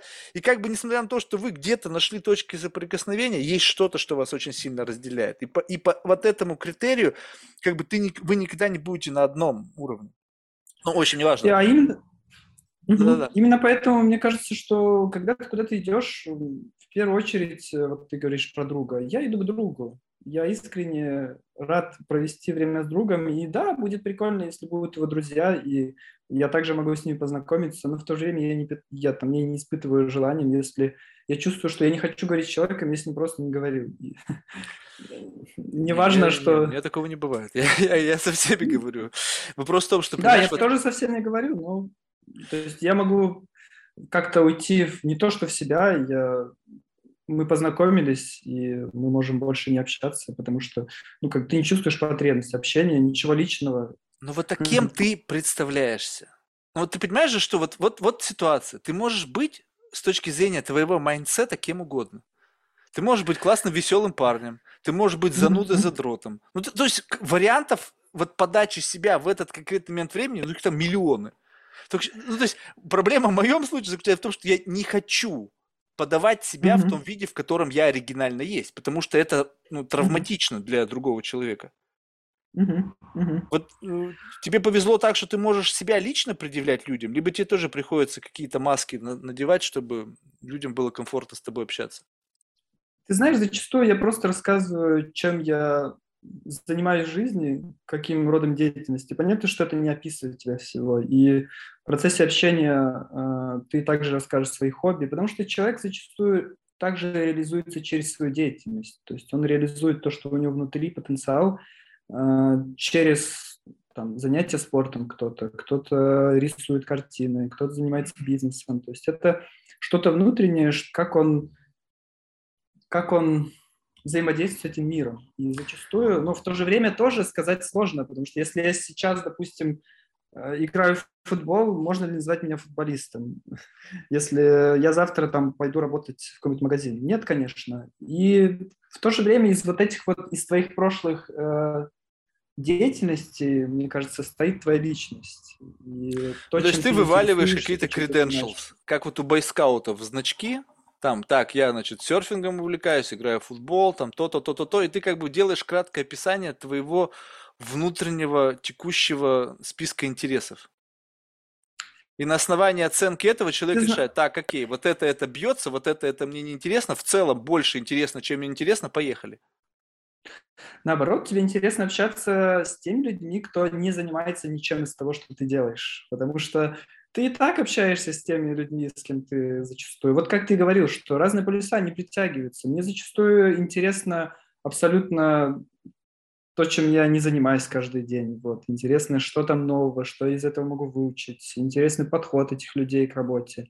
И то есть, как бы, в общем, не знаю, мне кажется, что Главный двигатель всего – это любознательность. И поэтому, когда ты любознателен... Да, ну, понимаешь, это вопрос в том, что вот это... Как, как, вот представь себе, что у всего есть некий как бы перебор. Вот, ну, вот представь себе, что... Мне почему-то всегда на, на ум приходит секс, да, потому что он очень ярко иллюстрирует, mm-hmm. для многих понятно. Вот есть люди, которые, ну, допустим, они не разнообразят свою сексуальную жизнь, да? А есть, mm-hmm. ну, то есть из раза в раз, плюс-минус одно и то же, одно и то же. И как бы они, mm-hmm. вот, знаешь, у них нету вот этого, как бы, представь себе, что как будто бы любознательность, она, может быть, они, конечно, компенсируют ее там каким-то нереальным просмотром порно, да, и там каких-то mm-hmm. там в жутких фантазиях, там, еще что-то. Но в mm-hmm. целом, вот если вот не, вот, как бы, не заниматься сублимацией вот такого рода, а просто, mm-hmm. как бы, быть любопытным, то в какой-то момент времени твое занятие сексом приведет тебя на, на как бы, очень близко к, как бы, к кругу извращенцев, ну, с точки зрения общепринятого понятия, да, и mm-hmm. как бы ты начинаешь думать, так, окей, ну, то есть я сам опознаю, что это уже как бы такой некий перебор, да, но, блин, я любопытен, меня туда тянет, потому что мне нужны какие-то новые эмоции. Также общение, что представь себе, что ты постоянно движим желанием познавать людей, ну, то есть вот какой-то интересность истории и так далее, но в какой-то момент времени это жутко, понимаешь, в силу того, что у меня может быть сейчас немного друзей, но очень большое количество людей, с которыми я как бы вот общаюсь. Просто там, не знаю, работа, еще что-то. И если ты как бы внимательно слушаешь человека, то ты, в принципе, плюс-минус можешь людей квалифицировать не по, по какому-то своему внутреннему вот этому ранжированию, да? Вот кто перед тобой есть, не учитывая его там профессиональный бэкграунд, да? А вот как бы в рамках даже профессионального бэкграунда есть вот люди вот с такой, с таким типом общения, вот с таким, с таким, с таким. И когда ты видишь, что ну так совпало, что тебе попал тип людей вот, вот такой особенный, ты думаешь, блин, и тут же вот это вот извращение, да, ты думаешь, так, а как бы с ним поиграть? Ну, то есть, как бы ведь ничего не теряешь, то есть, надо как-то себя развлечь, там день рождения, тут люди пьют, в общем-то, там родители, знакомые, ну, что лезть к имениннику? Он и так внимания более чем достаточно, ты здесь, да, и человек вроде смотришь, вроде как бы он не против, да, вот в эту игру поиграть. И, ты, и, вот, и у меня, и я вот себя не могу удержать, чтобы не вляпаться в какую-нибудь игру. Ну, то есть начать, э, вот, как это, как это дать тебе объяснять, что за игра? Это когда у тебя как будто бы, знаешь, некий эксперимент. А что если вот так? Mm-hmm. Вот как человек меня воспримет? Вот если я буду вести себя вот таким образом? Ну, то есть, понимаешь, это же не, нету задачи. То есть, ты понятно, что как бы подкрепляешь это любопытством в том, что он тебе рассказывает, что он делает, но постепенно вбрасываешь, вбрасываешь какие-то штуки, которые, на которые как бы человек начинает реагировать, и ты наблюдаешь с любопытством за его реакцией. Uh-huh, uh-huh. То есть, вот, у uh-huh. тебя вот таких вот развлечений нет? Mm-hmm. Ну, скорее всего... Да, конечно, я люблю эксперименты, и стартап – это зачастую про эксперименты. Ты придумаешь какую-то идею, ты пытаешься проверить, рабочая она или нет. Но в то же время ты всегда должен отдавать себе долю рациональности. А к чему же ведет это любопытство? По, по поводу секса и по поводу клуба извращенцев. Ты должен примерно понимать, что если ты можешь сейчас немножко заглянуть дальше, и понятно, что сейчас очень много информации, которая позволяет тебе немножко посмотреть, вот если я поеду по этой дороге, то я приеду вот сюда, вот, и хочу ли я туда ехать. И понятно, что там обрыв, наверное, я этого не хочу. Мне любопытно, да, любопытно, но, скорее всего, я не поеду. У меня есть другие дороги, которые я хочу посмотреть, которые приведут меня там на океан, где ну, я могу вот видишь. покататься. И поэтому... Видишь, то есть получается, Тут что всегда... ты где-то можешь, получается, изначально, находясь в точке А, глядя в точку Y, сказать, что вот там, как бы, конечный пункт назначения меня не интересует. Получается, тогда и во всем остальном это тоже можно сделать. То есть то, с чего мы начинали. Не обязательно проживать экспириенс, чтобы понять, что конечный пункт назначения будет не совсем таким, который бы ты хотел испытать. Ты знаешь, тут у нас просто есть базис. У нас есть базис, и в то же время... Он, он не такой тяжелый, и это все, что у нас есть, это как бы человечность, доброта, и ты не можешь навредить другому человеку. И просто следуя этому базисному, навряд ли ты сделаешь каких-то грубых ошибок. И просто сейчас за всей этой мишурой не всегда люди видят этот базис и могут им следовать. И зачастую тебе предлагают, так сказать, продать что-то в душе, за какую-то материальную выгоду. И тут начинаются все проблемы.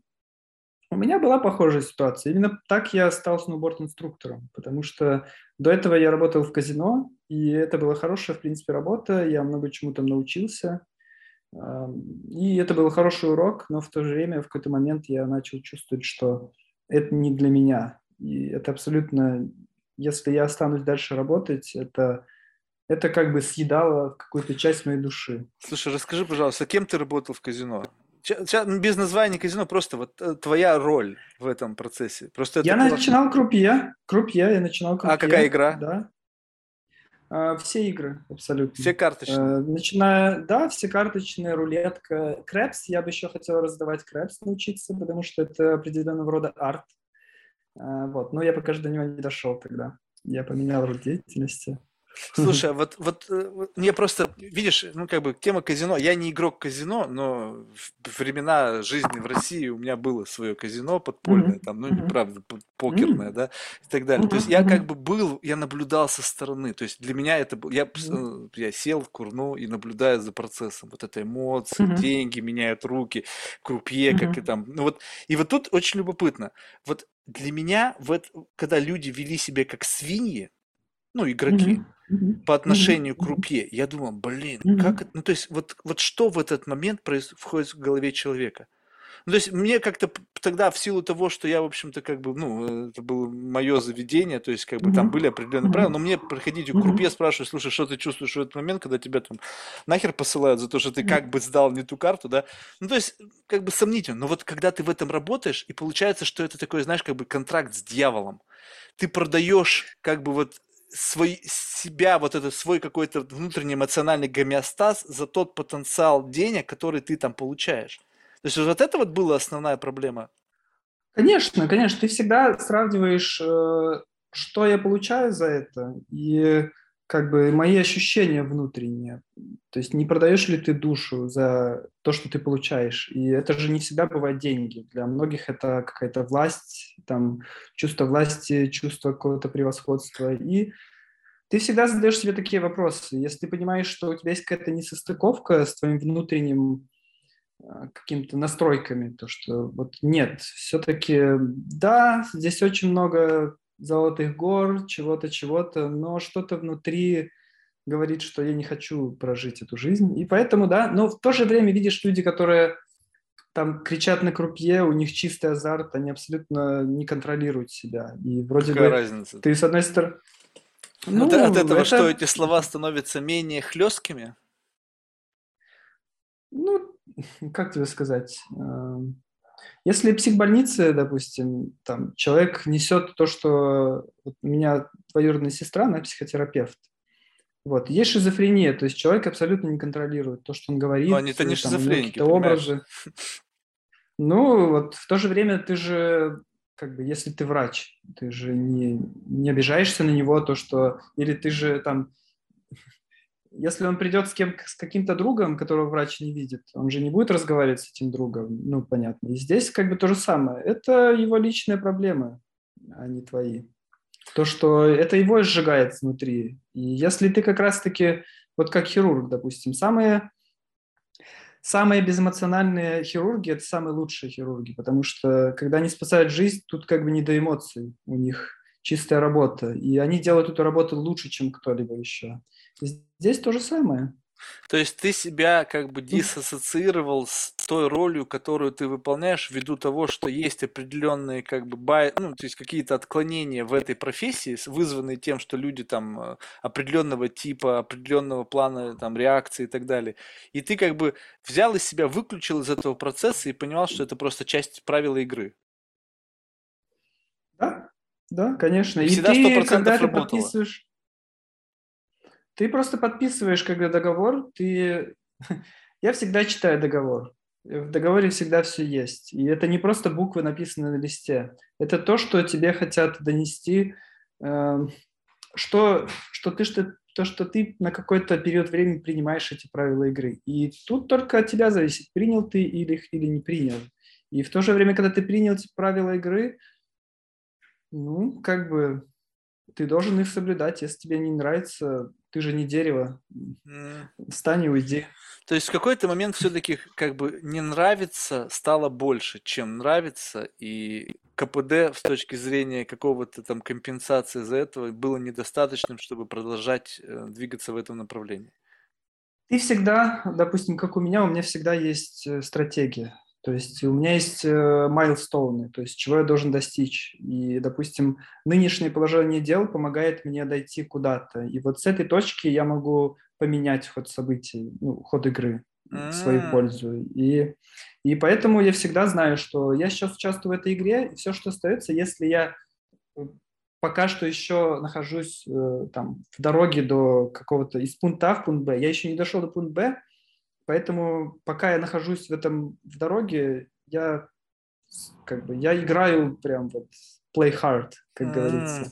Я играю по полной, потому что... То есть, а что принципе... еще делать, если ты играешь? Почему бы не играть по полной, если ты играешь? Когда ты будешь отдыхать, ты будешь отдыхать по полной. Поэтому... Слушай, получается, что тогда вот та история с казино, она была полностью отыграна. То есть она тебя довела до какого-то следующего майлстоуна, и ты в этот момент перепрыгнул на что-то другое. Конечно, потому что даже во время казино там есть время, когда ты как инспектор, ты просто сидишь. То есть пустой зал, все, что ты можешь, ты вышел на двадцать минут посидеть на зале. И ты не особо можешь разговаривать с кем-то, и ты выстраиваешь свои собственные примерные пути развития у тебя в голове. То есть ты не тратишь время на, просто, на простое там, созидание, ну не созидание, э, на наблюдение, потому Да, созерцание, потому что ты и так это все созерцал, и ты не хочешь больше это созерцать. Поэтому ты как бы выстраиваешь дальше вектор развития событий. Слушай, следующим вектором это был инструктор по сноуборду. Um, следующим вектором также так? у меня был бизнес. Нет, нет, у меня был э, бизнес. Я пробовал себя там, там, там, там. То есть также казино, э, я понял, что куда я упрусь. Я видел потолок уже, я понимал, что дальше этого потолка я не прыгну, и тратить время, чтобы наконец достичь этот потолок, я не хотел. Поэтому я начал заниматься бизнесом, я пробовал много чего. Это отдельная история. В итоге у меня даже я занимался цветами, цветочный магазин, я его потом продал.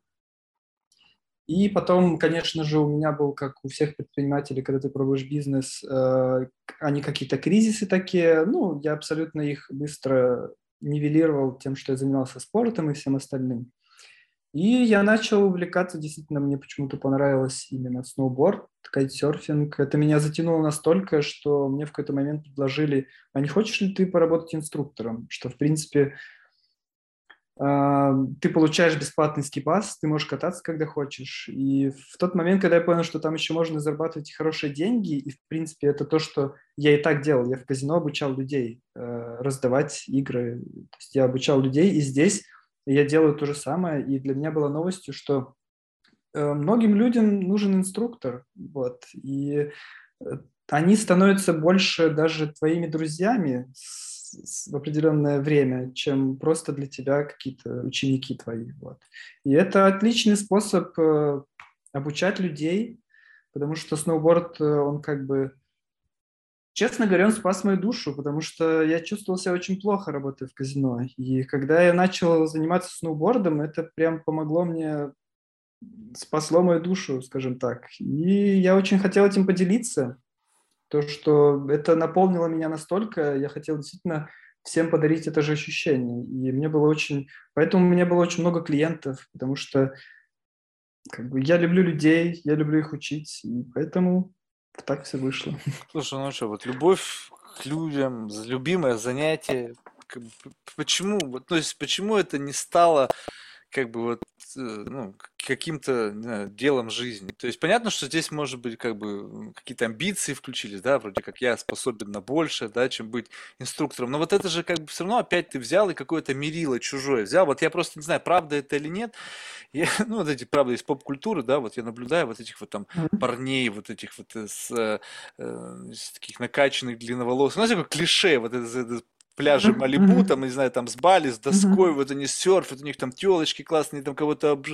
с утра вечером они бухают, утром они уже там ни свет ни заря на этой, на, на волне, днем какая-нибудь романтическое приключение, приключение с какой-нибудь там, не знаю, горячей блондинкой там или брюнеткой, и как бы вся жизнь вот она вот такая, там нету какого-то, ну, как бы взлетов и падений, там нету какого-то, знаешь, вот, ну, ожидания от жизни, что я там, не знаю, умру, там, не знаю, в мэншн какой-нибудь там, не знаю, в какой каком-нибудь там дорогом соборстве, там, не знаю, ну, то есть, как бы живут вот одним, как будто бы днем, получают удовольствие от момента и просто наслаждаются этим.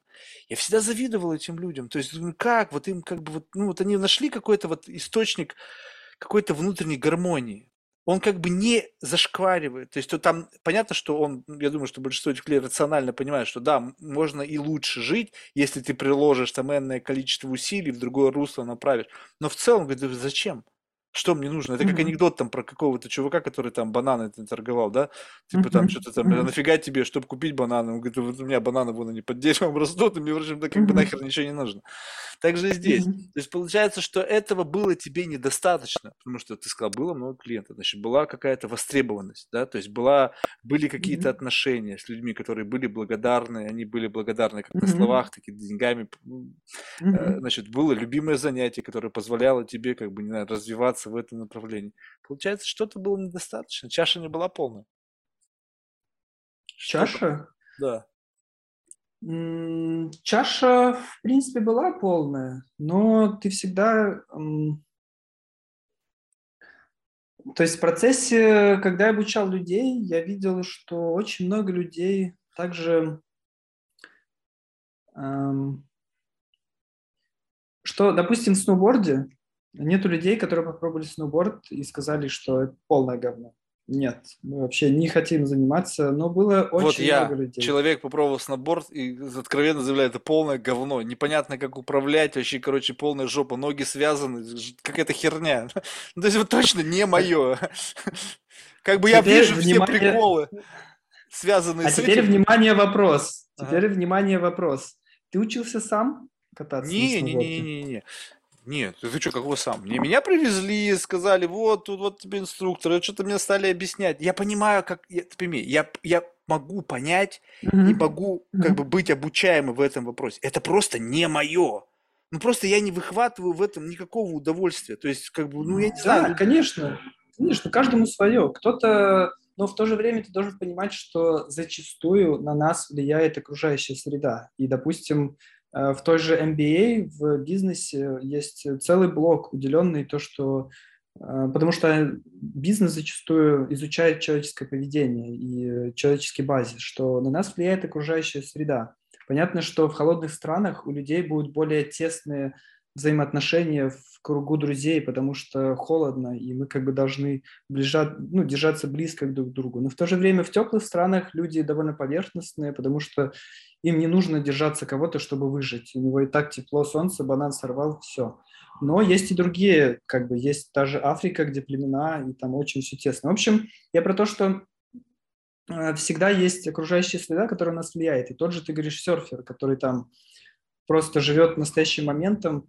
Чтобы тебе быть таким серфером, зачастую тебе нужно родиться около океана, и ты как бы с детства входишь. Конечно, есть отдельные случаи, когда люди просто там едут куда-то и становятся, и это только круто, если человек нашел себя в этом, если он каждому свое, и вот кто-то, да, просто каждый в чем-то себя находит. Если ты любишь заниматься, вышивать крестиками, если ты посвятишь всю свою жизнь вышиванию крестиком, то ты сможешь делать шедевр из этих крестиков. И в любом случае ты найдешь себе и...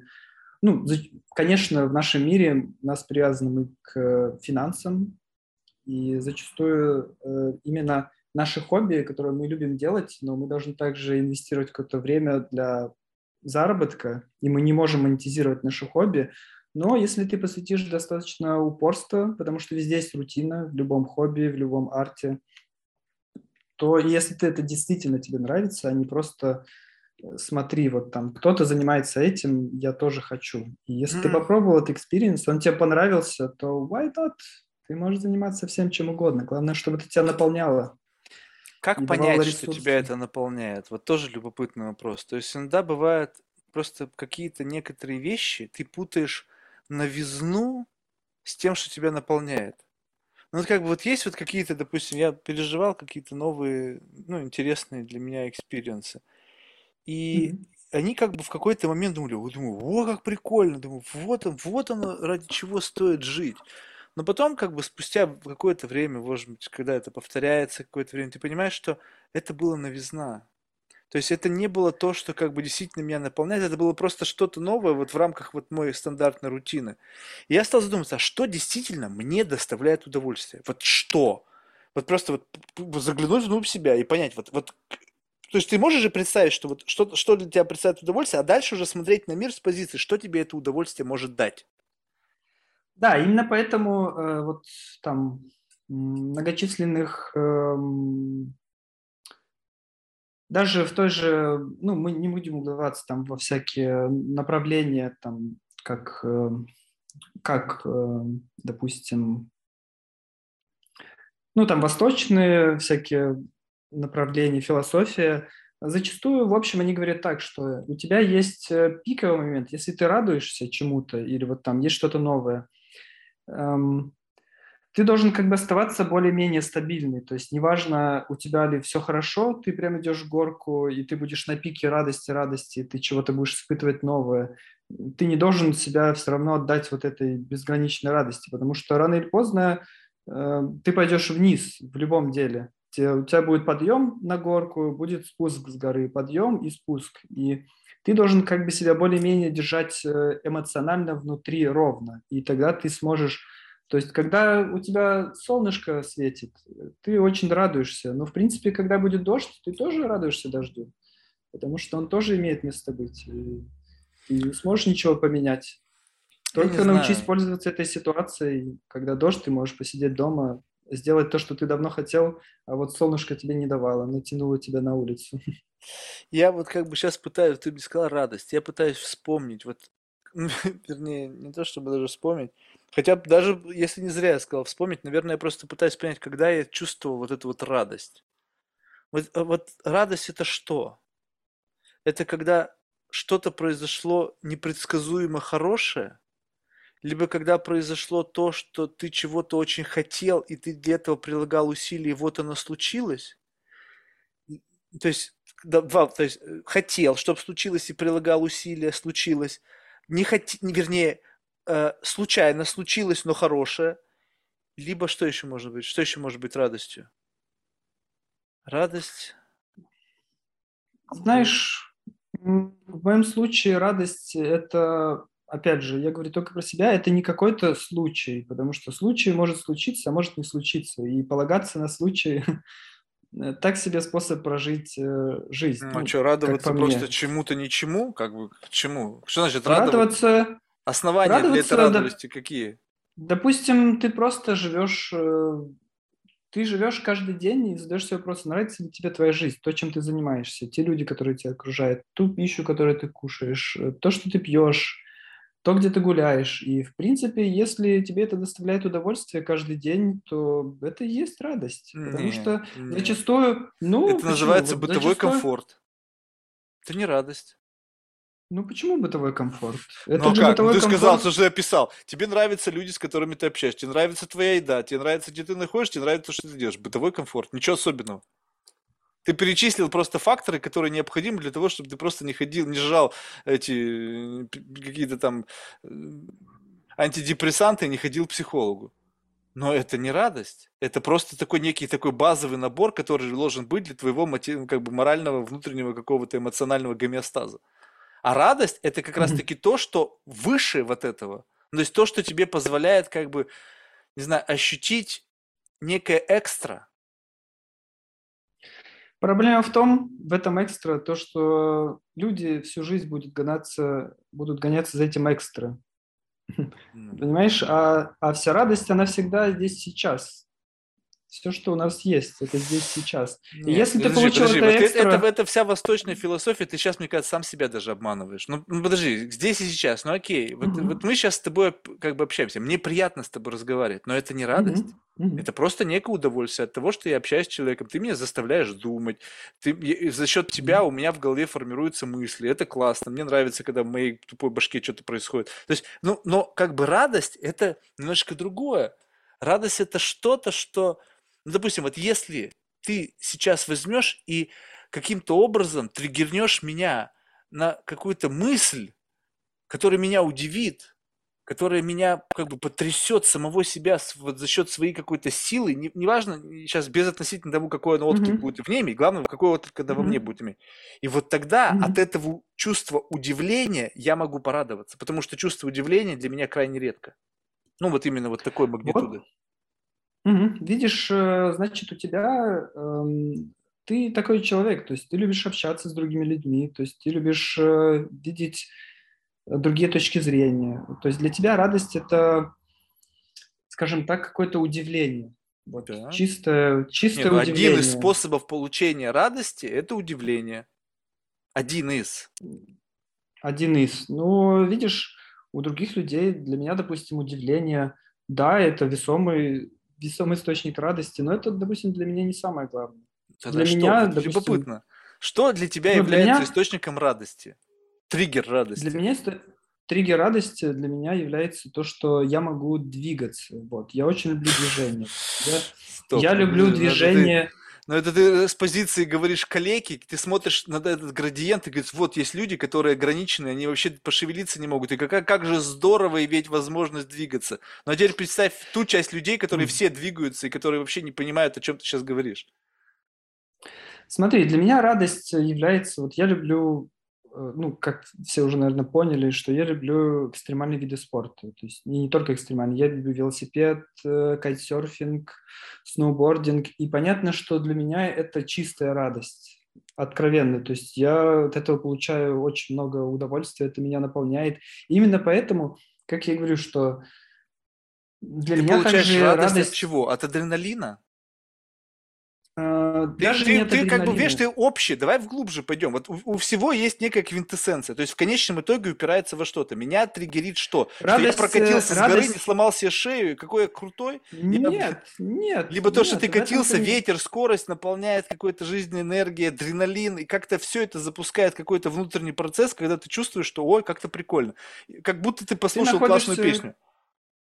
Ты как бы находишься больше в настоящем моменте. Когда ты едешь на том же велосипеде, крутишь педали, ты зачастую можешь абстрагироваться от всех мыслей, которые у тебя есть относительно чего-то, и просто находиться в моменте, и, и просто лицезреть то, что педали. Происходит.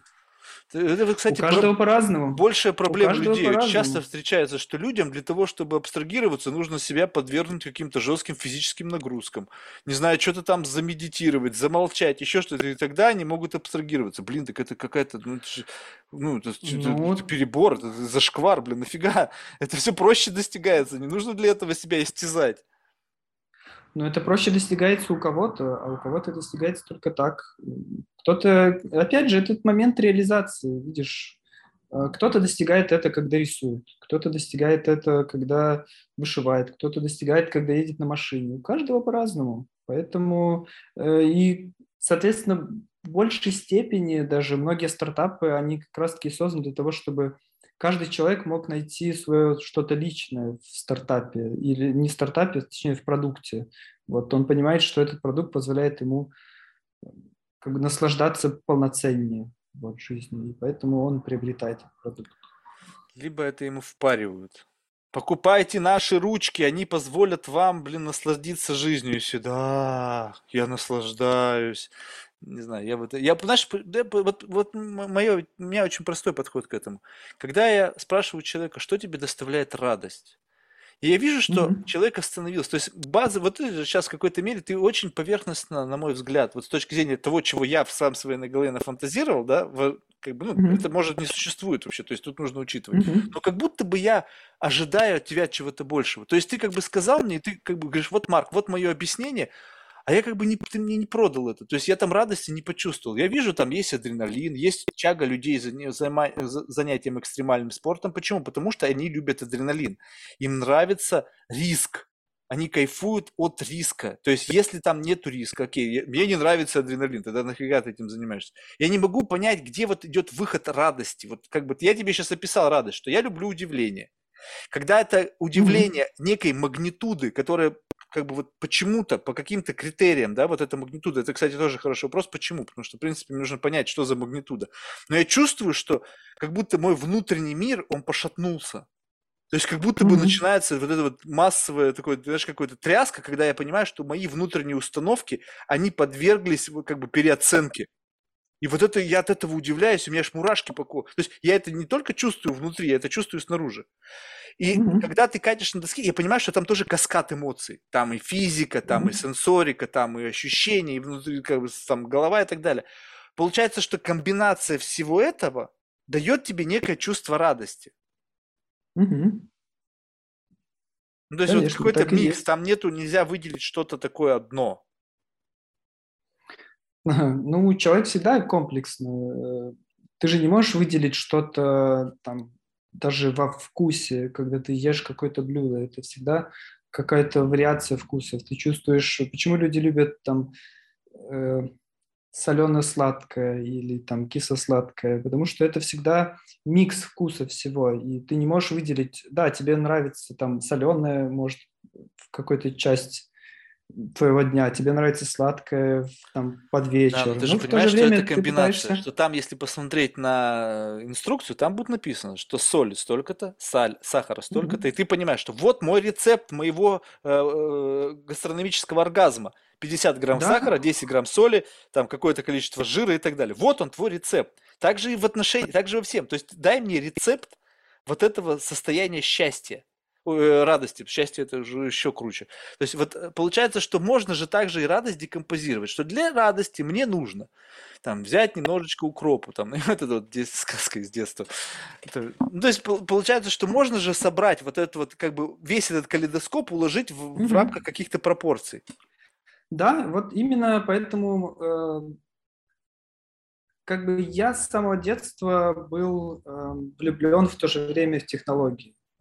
Я и играл в компьютерные игры, и я был чемпионом в Минске по доте, и я, но в то же время я еще и занимался спортом. И я не могу сказать, что новые технологии плохие или хороши. Это то, как люди их применяют. Вот и все. И поэтому, допустим, моя радость – это что-то создавать, созидать и двигаться в направлении какого-то создания. И, соответственно, так как я обучал людей, мне также нравится их дальше обучать. И именно поэтому я хотел всегда как бы... Так как я обучаю людей, они становятся моими друзьями, я люблю друзей своих и всех людей, которые меня окружают, я хочу, как и все другие люди, как бы больше этого. И поэтому я хочу обучить большее количество людей, чтобы они... как бы почувствовали то, что, почувств... то, что чувствую я, вот эту искреннюю радость. И именно поэтому я и дальше этим занимаюсь. Как ты говорил, что э, я обучаю кататься людей на сноуборде, и именно поэтому я и научился как бы... Э, я хочу расширить э, возможности обучения людей через технологии. Вот и все. Mm-hmm. То есть я создаю, я создаю дальше и могу даже тебя удивить, что сейчас мы способны обучать людей с помощью звука. И это довольно простой инструмент, он не новый. И это то, что может помочь человеку научиться намного быстрее и как бы находиться в потоке. Потому что все люди, я уверен, любят музыку. И музыка является тем средством облегчения, потому что если мы... Когда мы, допустим, огорчены или когда, наоборот, мы хотим почувствовать какое-то хорошее чувство заново, мы включаем наш любимый трек. И он меняет твое состояние, сознание, он меняет твое поведение. Очень много, что завязано на звуке. И поэтому, и поэтому также и родилась идея вот, стартапа нашего, что сейчас можно обучать людей кататься на сноуборде или другим видом, экстремального вида спорта с помощью звука. То есть что, Поставить мне какой-нибудь саундтрек, и я вау, и теперь я крутой мастер по сноуборду, или как это? Либо просто дополнить твои, твои обучения с эмоциями, какими-то музыкальными композициями, чтобы как бы докрутить проникновение информации внутрь твоей головы? Ну, скажем так, мы делаем девайс, который ты устанавливаешь на доску, и подключаешь его к твоим смарт-вотч, будь то это либо ми-бенды, и они тебя, он тебе подает вибросигналы во время катания. И также с помощью приложения он тебе проводит по степ-бай-степ процесс обучения и подает тебе звуковой сигнал, а потом правильно ли ты едешь, там, правильной траектории, правильно ты делаешь поворот. Он как бы дает тебе фидбэк прямо во время езды, mm. давая тебе звуковой сигнал. То есть это такой некий, некий гайденс, который делается. Да. То есть вы просто оцифровали работу инструктора, сделали девайс, который способен считывать этот датасет, и, используя текущий уже какой-то набор из гаджетов, которые люди используют, доносите эту информацию до человека на, на доске. Да, все верно, потому что в процессе обучения э, и когда ты проводишь время с друзьями, ты видишь очень много людей, что...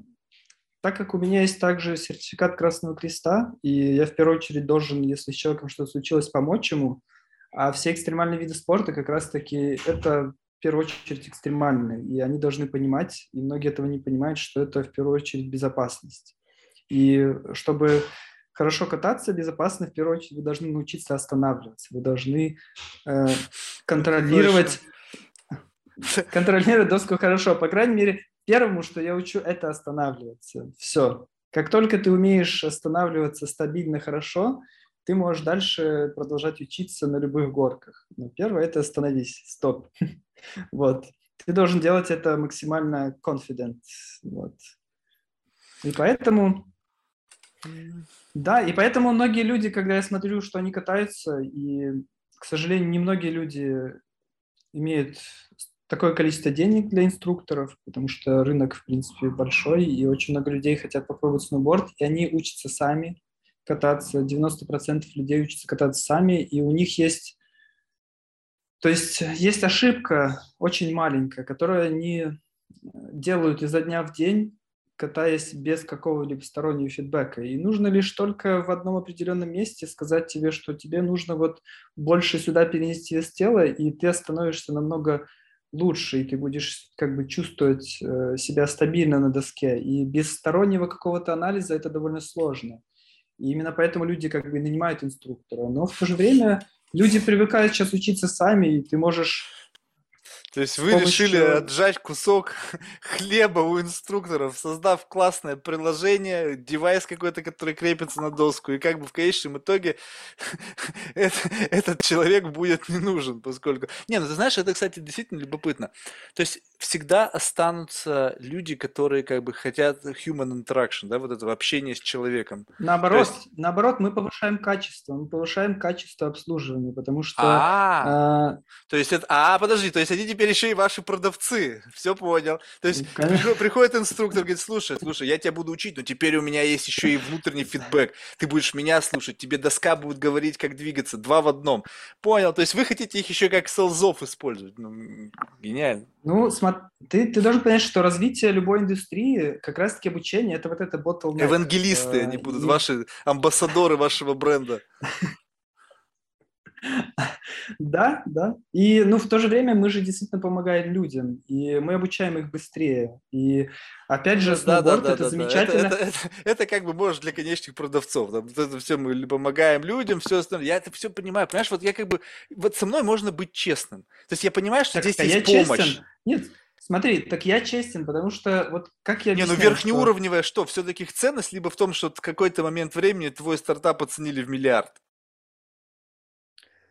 Либо какая-нибудь там сноуборд-компания сказала, слушай, чуваки, у вас классный продукт, давайте мы дополним линейку, вот там сто лямов, как бы там... Ну смотри, смотри, я тебе скажу так, что когда я начал, я пошел учиться дальше, я пошел учиться на продуктолога, ю экс ю ай, то есть я изучил весь ай ти-базис. И mm-hmm. когда у меня возникла эта идея, я сразу же первое подумал, что Не может быть, сто процентов есть куча компаний, которые уже давно что-то подумали. Я начал делать исследования и понял, что нет.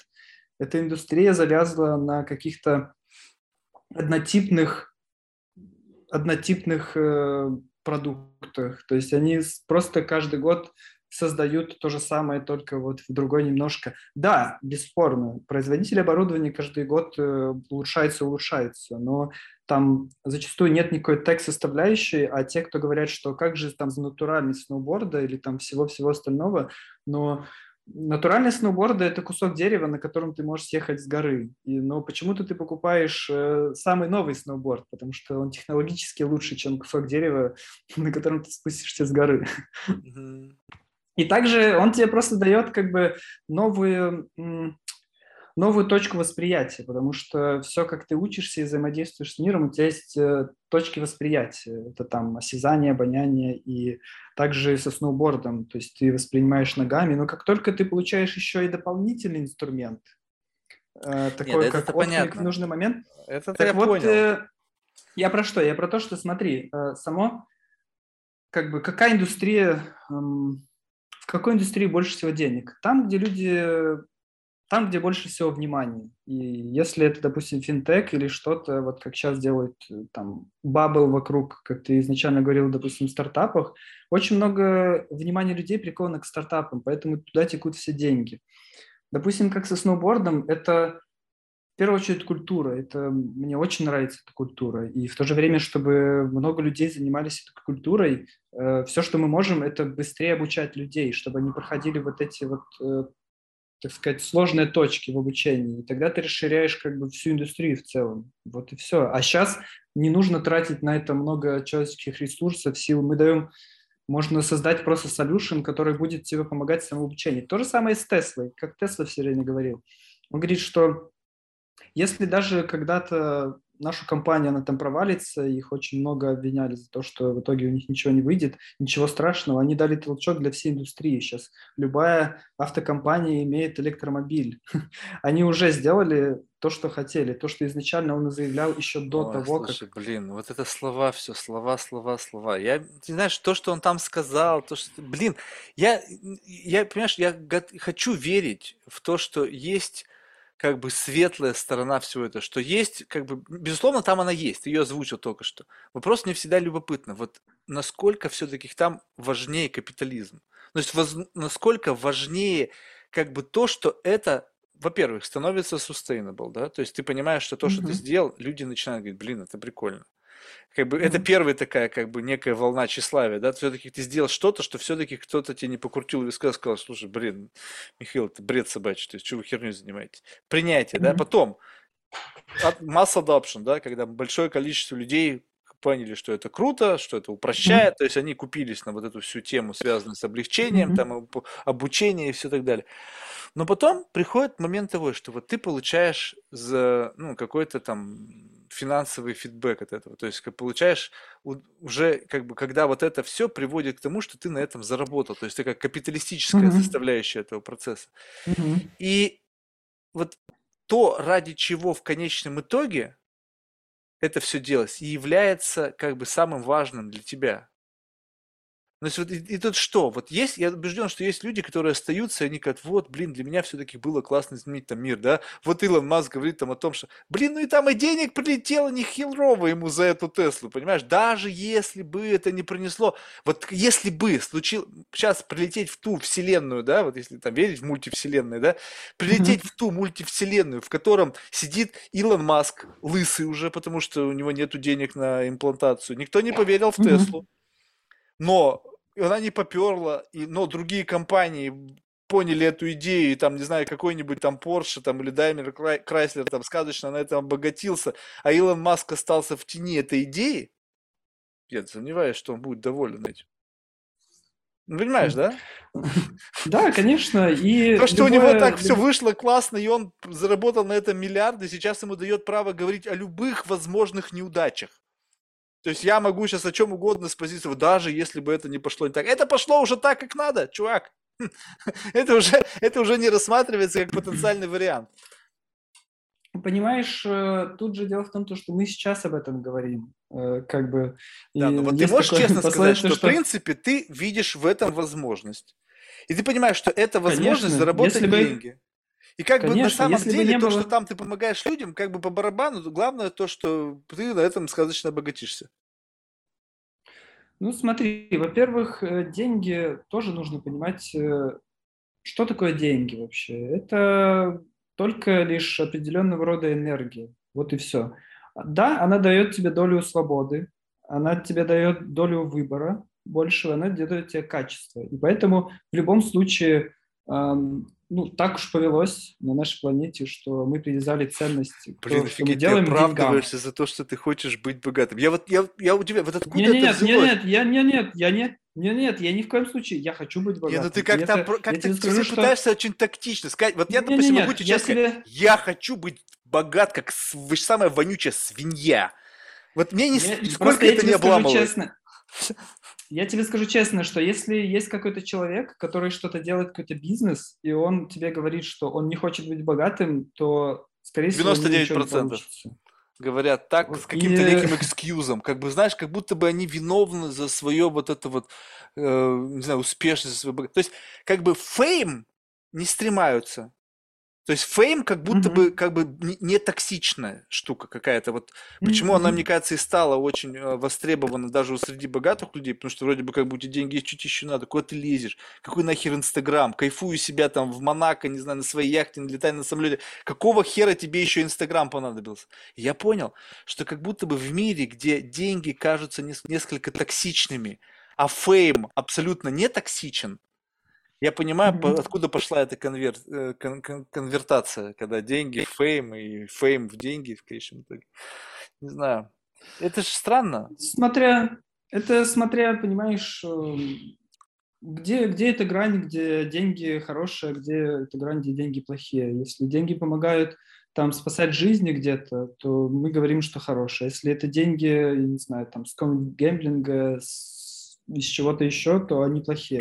Но в то же время это твое, это, это твое отношение к деньгам. И поэтому, да, я хочу быть богатым. Я абсолютно этого не стесняюсь. Это нормально, то, что человек хочет всегда э, как бы достичь большего, что он имеет сейчас, или тем, кем он является. Но вопрос в том, что для чего он это делает в конце. И это на самом деле не всегда очевидно, даже для тебя изначально, потому что в том же простой пример, то, что ты хочешь отправиться в какое-то путешествие, у тебя, э, у тебя есть рациональная часть, то, что ты там просчитал, но есть нерациональная, то, что я действительно хочу этого достичь, но я не знаю почему. Я хочу пойти на Эверест, я не знаю почему. Я не, я так не... Пойти. Подожди, если ты хочешь туда пойти и не знаешь почему, сиди и думай. Потому что в конечном Нет, итоге ответ есть.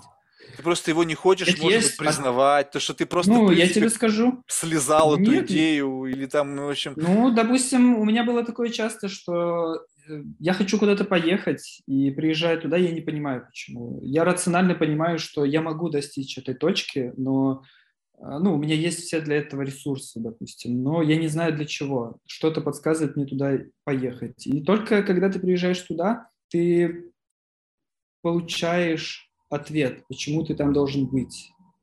И или, это или не всегда должен. Работает рационально.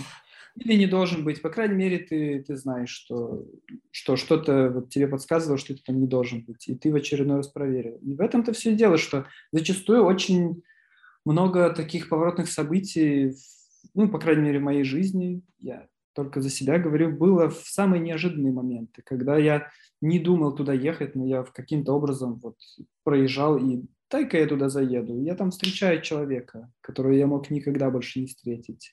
Или я попадаю в такую ситуацию, которая помогла мне там переосознать то, что была какая-то проблема, и я не мог ее осознать. Вот так. И именно поэтому зачастую нам не обязательно знать ответы. Вот я хочу это сделать, потому что вот это, вот это. Я просто хочу это сделать. И потом уже посмотрю. Главное, да, всегда иметь долю рационализма, не делать это ради того, чтобы...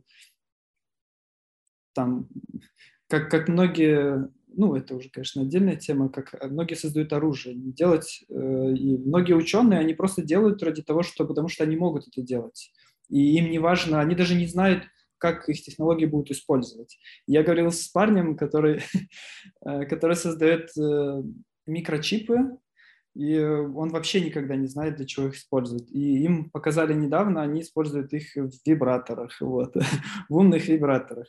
Но... Прикольно. И что, он обломался? Но, тем не менее, эм, как бы я уже не лез так глубоко, потому а, блин, что зря. Я слишком... Я бы, мы были... я бы, наоборот, для меня эта тема number one была бы. Слушай, ну как вот ты вот... Ты, вот мы были не делаешь... слишком близки, А-а-а. но потому что я им показал, я им потом показал а что плохого? Девайс. Не, ну, мне кажется, это же очень круто. Кто-то получает удовольствие. Нет. Ты же получаешь... Ну, да. Не знаю, мне кажется, это, это какая-то, знаешь, вот это вот... И, на самом деле, я с тобой в какой-то мере согласен, что то, из чего ты извлекаешь прибыль, как будто бы это, ну, как бы, как будто бы это можно выбирать. Ну, то есть, вот действительно, есть там люди, там, всякие импакт-фонды, которые говорят, мы не будем инвестировать в компании, которые, там, не знаю, производят сигареты, там, не знаю, может быть, сейчас еще какие-нибудь там с, с carbon emission связанные какие-то технологии и так далее. Это как бы понятно, что это вопрос выбора. Твои деньги ты решаешь, куда ты будешь вкладывать. Но вот, допустим, я смотрю на людей, которые занимаются чем-то, ну, вот с точки зрения новой повестки социально неодобряемым. Я не могу сказать, что они плохие люди. То, что как бы где-то кто-то там, не знаю, эксплуатирует природу, либо продает средства там, массового там, уничтожения, если они оказываются там, в руках чужих людей. Даже те, которые продают наркотики, понимаешь, это, это их выбор, это их жизнь. Если они, их совесть позволяет им это делать, то почему я должен их вообще за что-либо осуждать? Что если уж он сам себе нашел какие-то моральные, его там вот этот лоббист заговорился с совестью, он что, думаешь, эти люди не знают, что они делают? Да все они прекрасно понимают, что они делают. Вопрос в том, что получается, у них совесть, она им позволяет это делать. Они получают какое-то сверх там, вознаграждение, неважно там какое, да, которое покрывает, возможно, те минусы, которые там наедине с самим собой иногда у них там всплывают. Не знаю, мне кажется, вот это вот... То есть, но, если ты находишься в точке ноль, вот это любопытно. Когда ты как-то там случайно оказался, да, как-то раз так, и бум-бум-бум, и твоя судьба тебя привела, и ты, блин, не знаю, продаешь, ты, блин, этот, один из там семьи там этого, как там, допустим, Глока, да, этот, mm-hmm. семья из, там, из Австрии, да, вот, и, ну, вот так вот вышло. Вот это твой семейный бизнес, да, вроде как продаете оружие, да, и одно из самых крутых в мире, и, в общем-то, во всех фильмах, и, в общем, все круто. Ну, был ли это твой выбор? Тебе сказали, сынок, ты продолжишь нашу династию производителей оружия. Ты вроде как бы не хочешь, да? Вот это интересно, mm-hmm. когда ты уже в каком-то моменте можешь выбирать. И вот так же самое, что сейчас, да? Что создавать что-то, да, когда это имеет как бы низкий социальный рейтинг, да, допустим, там, создавать новую, новый автомобиль э, в, с двигателем внутреннего сгорания там, на, на, не знаю, на двадцати цилиндрах, которые будут засирать атмосферу и раздражать всех своим ревом. Скажу, что ты делаешь? Я вот как бы сразу же на тебя могут напасть, сказать, блин, да какого хера, вроде бы сейчас все электрокары. Блин, чуваки, а я люблю вот этот, чтобы машина аж тряслась от этой внутренней, там, от этих взрывах, происходящих в камерах, в этих внутреннего сгорания.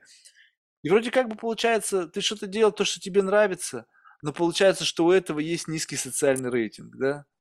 И вот как вот, понимаешь, то есть получается, ты себя как бы хочешь, не хочешь, начинаешь себя калибровать. Почему? Потому что ты пойдешь привлекать инвестиции, да? То есть привлекать инвестиции ты уже должен прийти с какой-то набором, да, вот этих вот э, э, значков, которые там говорят о твоей там, значит, э, соответствуют той или иной там агенде политической, экологической, там mm-hmm. какой-то там токсичной культуре, там вот это все там indigenous people, обязательно девушка на борде, обязательно там довер там и какие-то ЛГБТ+, там все это в компании. И думаешь, твою же мать, раньше просто нужно было идею донести, а сейчас еще и нужно упаковать вот в, эти, в рамках всего вот этого сложного контекста. И если у тебя все идеально соответствует, тогда ты получишь инвестиции от тех, и от других, и от пятых, и от десятых, и люди тебя будут любить, потому что ты будешь всем угождать. Знаешь, такой как бы угодник на, на, во все стороны. Ну, ты знаешь, это очень тонкая грань, потому что... Опять же, можно взять такие... Понятно, что мы можем говорить об Илоне Маске и о той же Тесле. У них абсолютно другой маркетинг, который не вкладывается. И им и не нужны люди, которые, допустим, У них своя философия, у них свое мировоззрение. И много компаний, которые создают Слушай, а как ты понимаешь ее философию? И поэтому... Мне любопытно, вот как тебе продали эту философию? То есть вот что вот ты можешь сказать о их философии? Я про то, что, про то, что как они подходят, допустим, к маркетингу. Они, у них там нет рекламы. У них, они не делают, как делает вся индустрия автомобильная. У них абсолютно совсем другой подход. И то, что многие говорят, что там... там они не вписываются, они там не, не дают эти значки или не крепят на борт девушку. Но видишь, они нашли, они нашли своих покупателей, это самое главное. И их было изначально немного. Вот. И это early adopters помогли создать эту компанию. Поэтому им не обязательно вписываться. В любом случае будет э, часть людей, которые будут тебя не принимать. Ну, если ты честен самим собой, как они были изначально, то, да. Ну, и в любом случае... Были ли они честны? Вот эта вся тема, там, электро, все, мы за зеленую повестку, это же конкретный булщит. Ты попробуй литий-ионную батарею создай, инфраструктуру для этих автомобилей. Сколько, как бы, там очевидно, как бы, что пользы для природы еще... от этого нет. Сейчас еще появляется, появляется рынок э, утилизации этих батарей. Поэтому тут появляется очень много других проблем. Ну, в общем, на самом деле, вот как бы вот в этом-то вся идея как бы заключается, что э, люди как-то формулируют месседж, но когда ты слышишь этот месседж, и ты понимаешь, это вот как раз-таки к разговору о мелочах, да? Mm-hmm. О том, что когда ты слышишь, mm-hmm. что вроде человек, он говорит об одном, а какие ты маленькие mm-hmm. жесты, если ты понимаешь, что это за жесты значат, они говорят о другом. Ну, вернее, не то чтобы говорят, они просто как бы не подчеркивают это. И ты понимаешь, что здесь какой-то некий дизальянс, да? Вот есть месседж основной, есть то, что как бы в downside, да, какая-то скрытая сторона там. И вот в это вот и рушит все, понимаешь? Но в силу того, что некоторые люди настолько как бы видят, вот им важен первый месседж, они не готовы разглядывать эти детали, то они начинают как бы вот all-in ставить на какую-то базовую, такую общераспространенную идею, такую, как бы, скажем так, доморощенную идею, и не думать о том, каков у этого сайд-эффект. И, а когда ты знаешь, что есть сайд-эффект, и человек сознательно этот сайд-эффект скрыл, значит, что он что? Он капиталист. Он просто четко понимает, как нужно продавать свой продукт. Там нету никакой возвышенной философии, там нету никаких идеалистических настроений. Чувак просто знает, как это правильно сделать, как это правильно продать, как это правильно занести. И там нету, не должно быть никаких иллюзий, потому что когда, блин, вдруг превозносят Илона Маска, я его лично не знаю. Я понятия не имею, что он за человек. Но мне кажется, что он офигительно, помимо того, что он как бы классный фантазер, да, и у него как-то получается свои фантазии реализовывать в жизнь, но он капиталист. У него нету идеалистических ну, настроений, мир к лучшему, там, туда-сюда. Он вообще говорит, да нахер вы нужны, я на Марс полетел. Какой мир к лучшему? Чувак просто хочет туда свалить, наплодить детей, там, сколько он там хочет, пятьдесят человек, там, и взять их всех на борт и сказать, окей, поехали, и бейся на все колом на вашей земле. Мы там будем создавать новую цивилизацию, я буду там царем, царем, у меня будет наложниц куча, куча детей, я не знаю, буду там кайфовать. Мы не знаем, что в его башке творится. Мы не знаем. Все верно, все верно, все верно, все верно. Ну, видишь, но он хороший стратег в то же время. И капитализм, ну, у нас же был социализм, капитализм, вот, и он до сих пор есть социализм во многих странах. И придумайте что-то, по крайней мере, это работает. Социализм в какой-то степени работает, он позволяет нам э, жить так, как мы живем сейчас. И если кто-то придумает какой-то социальный институт, что-то новое, пожалуйста, предложите. Дайте людям попробовать, если им это понравится, почему бы нет. Предложите что-то новое. А просто говорить, что существует капитализм, это нам это не нравится, ну скажите тогда, что вам нравится. Во! Вот меня вот это больше всего в людях бесит. Когда, значит, они как бы отрицают... Вот, знаешь, это вот, кстати, классный эксперимент. Вот, вот, если, вот представьте, я бы такой даже фаундейшн бы сделал. Если mm-hmm. бы мне mm-hmm. удалось заработать fuck you money, ну какие-нибудь просто сумасшедшие деньги, я бы сделал фаундейшн.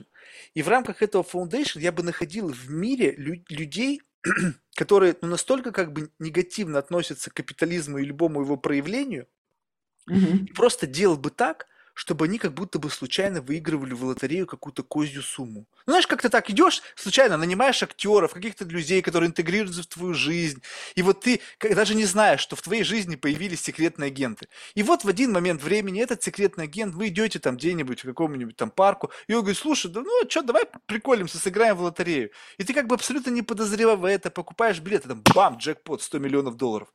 И тут я буду наблюдать, будут опять же шпионы смотреть, как будет меняться жизнь этого человека. Если этот человек сто миллионов долларов берет и в тот же день чек выписывает какой-нибудь благотворительной организации и об этом никому не говорит, тогда, возможно, как бы в этом есть действительно правда. А если человек даже может пожертвовать, он скажет: может, окей, я себе пятерочку оставлю, тихонечко пятерочку оставлю, девяносто пять пожертвую, но об этом будут весь мир трещать, что вот, посмотрите, этот человек, какой он был великий, он взял, выиграл сто миллионов долларов, и после там, не знаю, налогов там осталось сколько там, не знаю, там, пусть там пятьдесят миллионов долларов, он там сорок пять миллионов долларов или какую-то львиную там, наверное, еще утаит, сколько он оставил, тоже интересно. То есть как, как это прозвучит? Вот, и все новости будут об этом говорить, и там пойдет что? Он получит тщеславие. Так? То есть, как бы, ты как бы отказался от денег, но купил за это социальные очки. Тебя весь мир опять понес, что ты такой весь действительно просветленный, вот оно правда. Начинается keynote speaking, пятимиллионный гонорар за выступление, контракт на книгу, и в конечном итоге один хер – это деньги. И вот наблюдать за этим человеком, как изменится его жизнь, в какой квартире он будет жить. Будет он жить в жалкой халупе, в какой-нибудь там в своей вонючей дыре, либо же все-таки он куда-то переедет в более-менее достойные условия. И так далее. Так, а зачем, зачем тебе делать эксперимент? Вон же куча много передач, когда люди выигрывали эти деньги, и они тратили но, это просто... Но они не кричали о том, что они не хотят, они не любят капитализм. Они не кричали о том, что им не нужна яхта, им не нужен самолет. Они не кричали об этом. Они хотели этого. И когда они это получили, они просто понеслись, у них башку сорвало, они не умеют деньгами управляться, они быстро их потратили. Хотя я, конечно, не понимаю, как можно вот потратить. То есть потратить это можно, если ты либо прожрать, либо напокупать кучу чего-то как бы ненужного, что на самом деле столько не стоило. Просто обычно же как закон сохранения энергии. Если ты купил, блин, особняк по нормальной цене там где-нибудь там, не знаю, там в Бел-Эйр, да, то в принципе он как бы ну вот в два раза дешевле за, за, за два дня не станет, да. То есть получается, что это нужно настолько, и, как правило, их разводят всех, у них как деньги эти забирают, отжимают, потому что потратить невозможно. Ну как? Как можно потратить сто миллионов долларов? Да. Ну, то есть, да. Сложно себе представить. То есть не съешь же их все эти деньги. То есть не... Можно, конечно, покупать какого-то кучу дорогих картин и их сжечь, угу. либо, либо повестись на какие-нибудь эн эф ти, а завтра они совершенно нахер никому не нужны, но это нужно быть полным лохом, конечно. Не знаю, вот, вот этот эксперимент, план, план направлен на то, что как бы люди в какой-то мере очень сильно проверяются деньгами. Ну, то есть вот это вот как бы такой некий тест, понимаешь? То есть вот выведешь ты его или нет? Да, все верно, все верно. Слушай, Михаил, ну, спасибо тебе за беседу, было интересно да? послушать твои мысли, то есть на эту тему. Видишь, у меня... Тебе спасибо большое. У меня был какой-то, вы знаешь, такой как бы... Ну, то есть у, у тебя очень, как ты и сказал с самого начала, это действительно правда, у тебя очень такой стратегический взгляд. То есть у тебя у всего есть как бы некая как бы причинно-следственная связь. То есть я пытался тебя запутать, знаешь, но видимо, что ты уже себе mm-hmm. такой как бы по жизни путь уже прорисовал. То есть тебя с него не сдвинуть. И это, с одной стороны, хорошо. Вот, знаешь, я смотрю на свою жизнь, вот у меня нету какого-то пути. У меня нету стратегии. То есть вот взять, стратег... какова стратегия моей жизни? Блин, нет стратегии. Наверное, это плохо. Но, с другой стороны, как-то ведь я дожил до этих лет. И я не могу сказать, что Но... я очень недоволен тем, куда я пришел.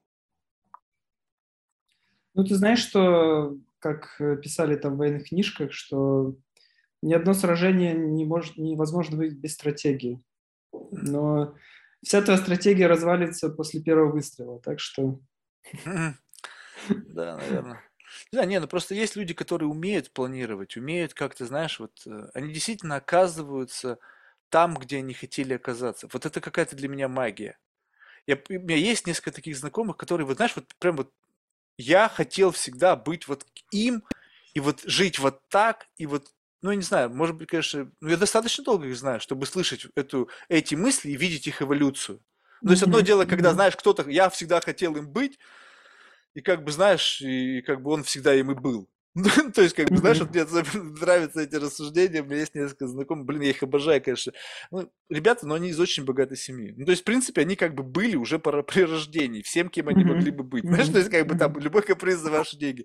И вот он мне говорит, ты знаешь, говорит, Марк, вот я всю жизнь мечтал быть предпринимателем, и вот я как бы достиг этой цели. Я говорю, слушай, да кому ты пиздишь, а? Ну, то есть, я понимаю, конечно, что это ты сделал все. То есть, да, ты работал, вот твой бизнес, вот его можно пощупать. Но, блин, ну, у тебя просто не было возможности им не стать. То есть, вот как бы вот если бы ты из гетто из какого-нибудь бы вылез, я бы как бы понял, что как бы вот ты им хотел всегда быть. Вопрос в том, что вот действительно хотеть быть кем-то, и когда этот путь, он просто гигантский. Ну, то есть ты понимаешь, вот я, я, может быть, об этой стратегии говорю, когда ты как бы вот видишь, что вот кем ты хочешь стать, но это так далеко от того, где ты сейчас, и вот иметь силу, иметь возможность этот путь пройти и прийти туда, мне кажется, вот это mm-hmm. вот то, что достойно восхищения. Но ну, это понимаю, очередная, это уже следующая история. То есть я понимаю, почему так. Но это еще может занять час. Слушай, спасибо. Это успехов. История моей жизни. А, да? Супер. Спасибо. Слушай, успехов вам проект. А, в завершении мы всех наших гостей просим рекомендовать кого-нибудь в качестве потенциального гостя из числа людей, которых ты считаешь интересными лично для себя. Лично для себя. Я должен сказать это сейчас, или я могу ну, сказать, если есть же, кто-то, потому что если есть кто-то, то есть, как правило, ну, есть кто-то, какие-то люди в голове, которые хоть, хоть сколько-то на твою жизнь повлияли. Если тебе нужно подумать. Есть, есть, есть. Этот человек э, из очень маленького городка. Э, я потом напишу, кто он. Этот человек из очень маленького городка. Он пишет э, шедевры работы в котельной. Вот. Супер. Я думаю, вот с этим такой человеком, он пишет книги, он работает сторожем в котельной, и многие люди не верят этой истории, но есть те, которые поверили, когда увидели его. Вот. С ним будет очень интересно поговорить. Супер, я вот за. Вот мне вот, вот, вот чем нестандартнее, mm-hmm. вот тем мне интереснее. Просто знаешь, что вот это же любопытно, это же как раз-таки из истории в том, что когда ты находишь, то есть бывает так, что внутри дисциплины появляются, ну, скажем mm-hmm. так, внутри ай ти там, mm-hmm. или там предпринимателей, mm-hmm. появляются, mm-hmm. наверное, ай ти, правильно, потому что предприниматель все-таки более широкое, появляются люди, mm-hmm. которые как бы, как будто бы белые вороны там. Ну, то есть, как бы он mm-hmm. не соответствует какому-то такому клише. И ты как бы думаешь, mm-hmm. блин, прикольно. Но, как правило, это крайне редкий вид, да, это как альбинос, да, там, среди, там, не знаю, каких, какого-нибудь вида. Но куда проще найти людей, которые сами по себе уже бывают эксцентрики. Ну, то есть вот он вот сам mm-hmm. по себе вот уже эксцентрик. Но почему-то, хотя ты когда вроде бы казалось, что эти люди, они как, поскольку они отличаются, они вот видны, они на поверхности, ты, ты, ты захочешь, не найдешь. Ну, то есть как? Вот как, вот казалось mm-hmm. бы, найти эксцентрика, человека, который отличается вот в этом широком, ну, в широком понимании, и его просто не видно? Потому что, видимо, mm-hmm. вот не хватает этого какого-то, не знаю, сияния, рупор недостаточно, чтобы вот это пробиться mm-hmm. через вот этот слой жирный каких-то там людей, которые так сияют там без, безосновательно, mm-hmm. причем бывает достаточно часто, что через mm-hmm. этот свет не пробиться. Поэтому mm-hmm. давай обязательно высылай, мне очень интересно. Все. Спасибо. Спасибо большое. Было здорово с тобой поговорить. Mm-hmm. Пока. Пока.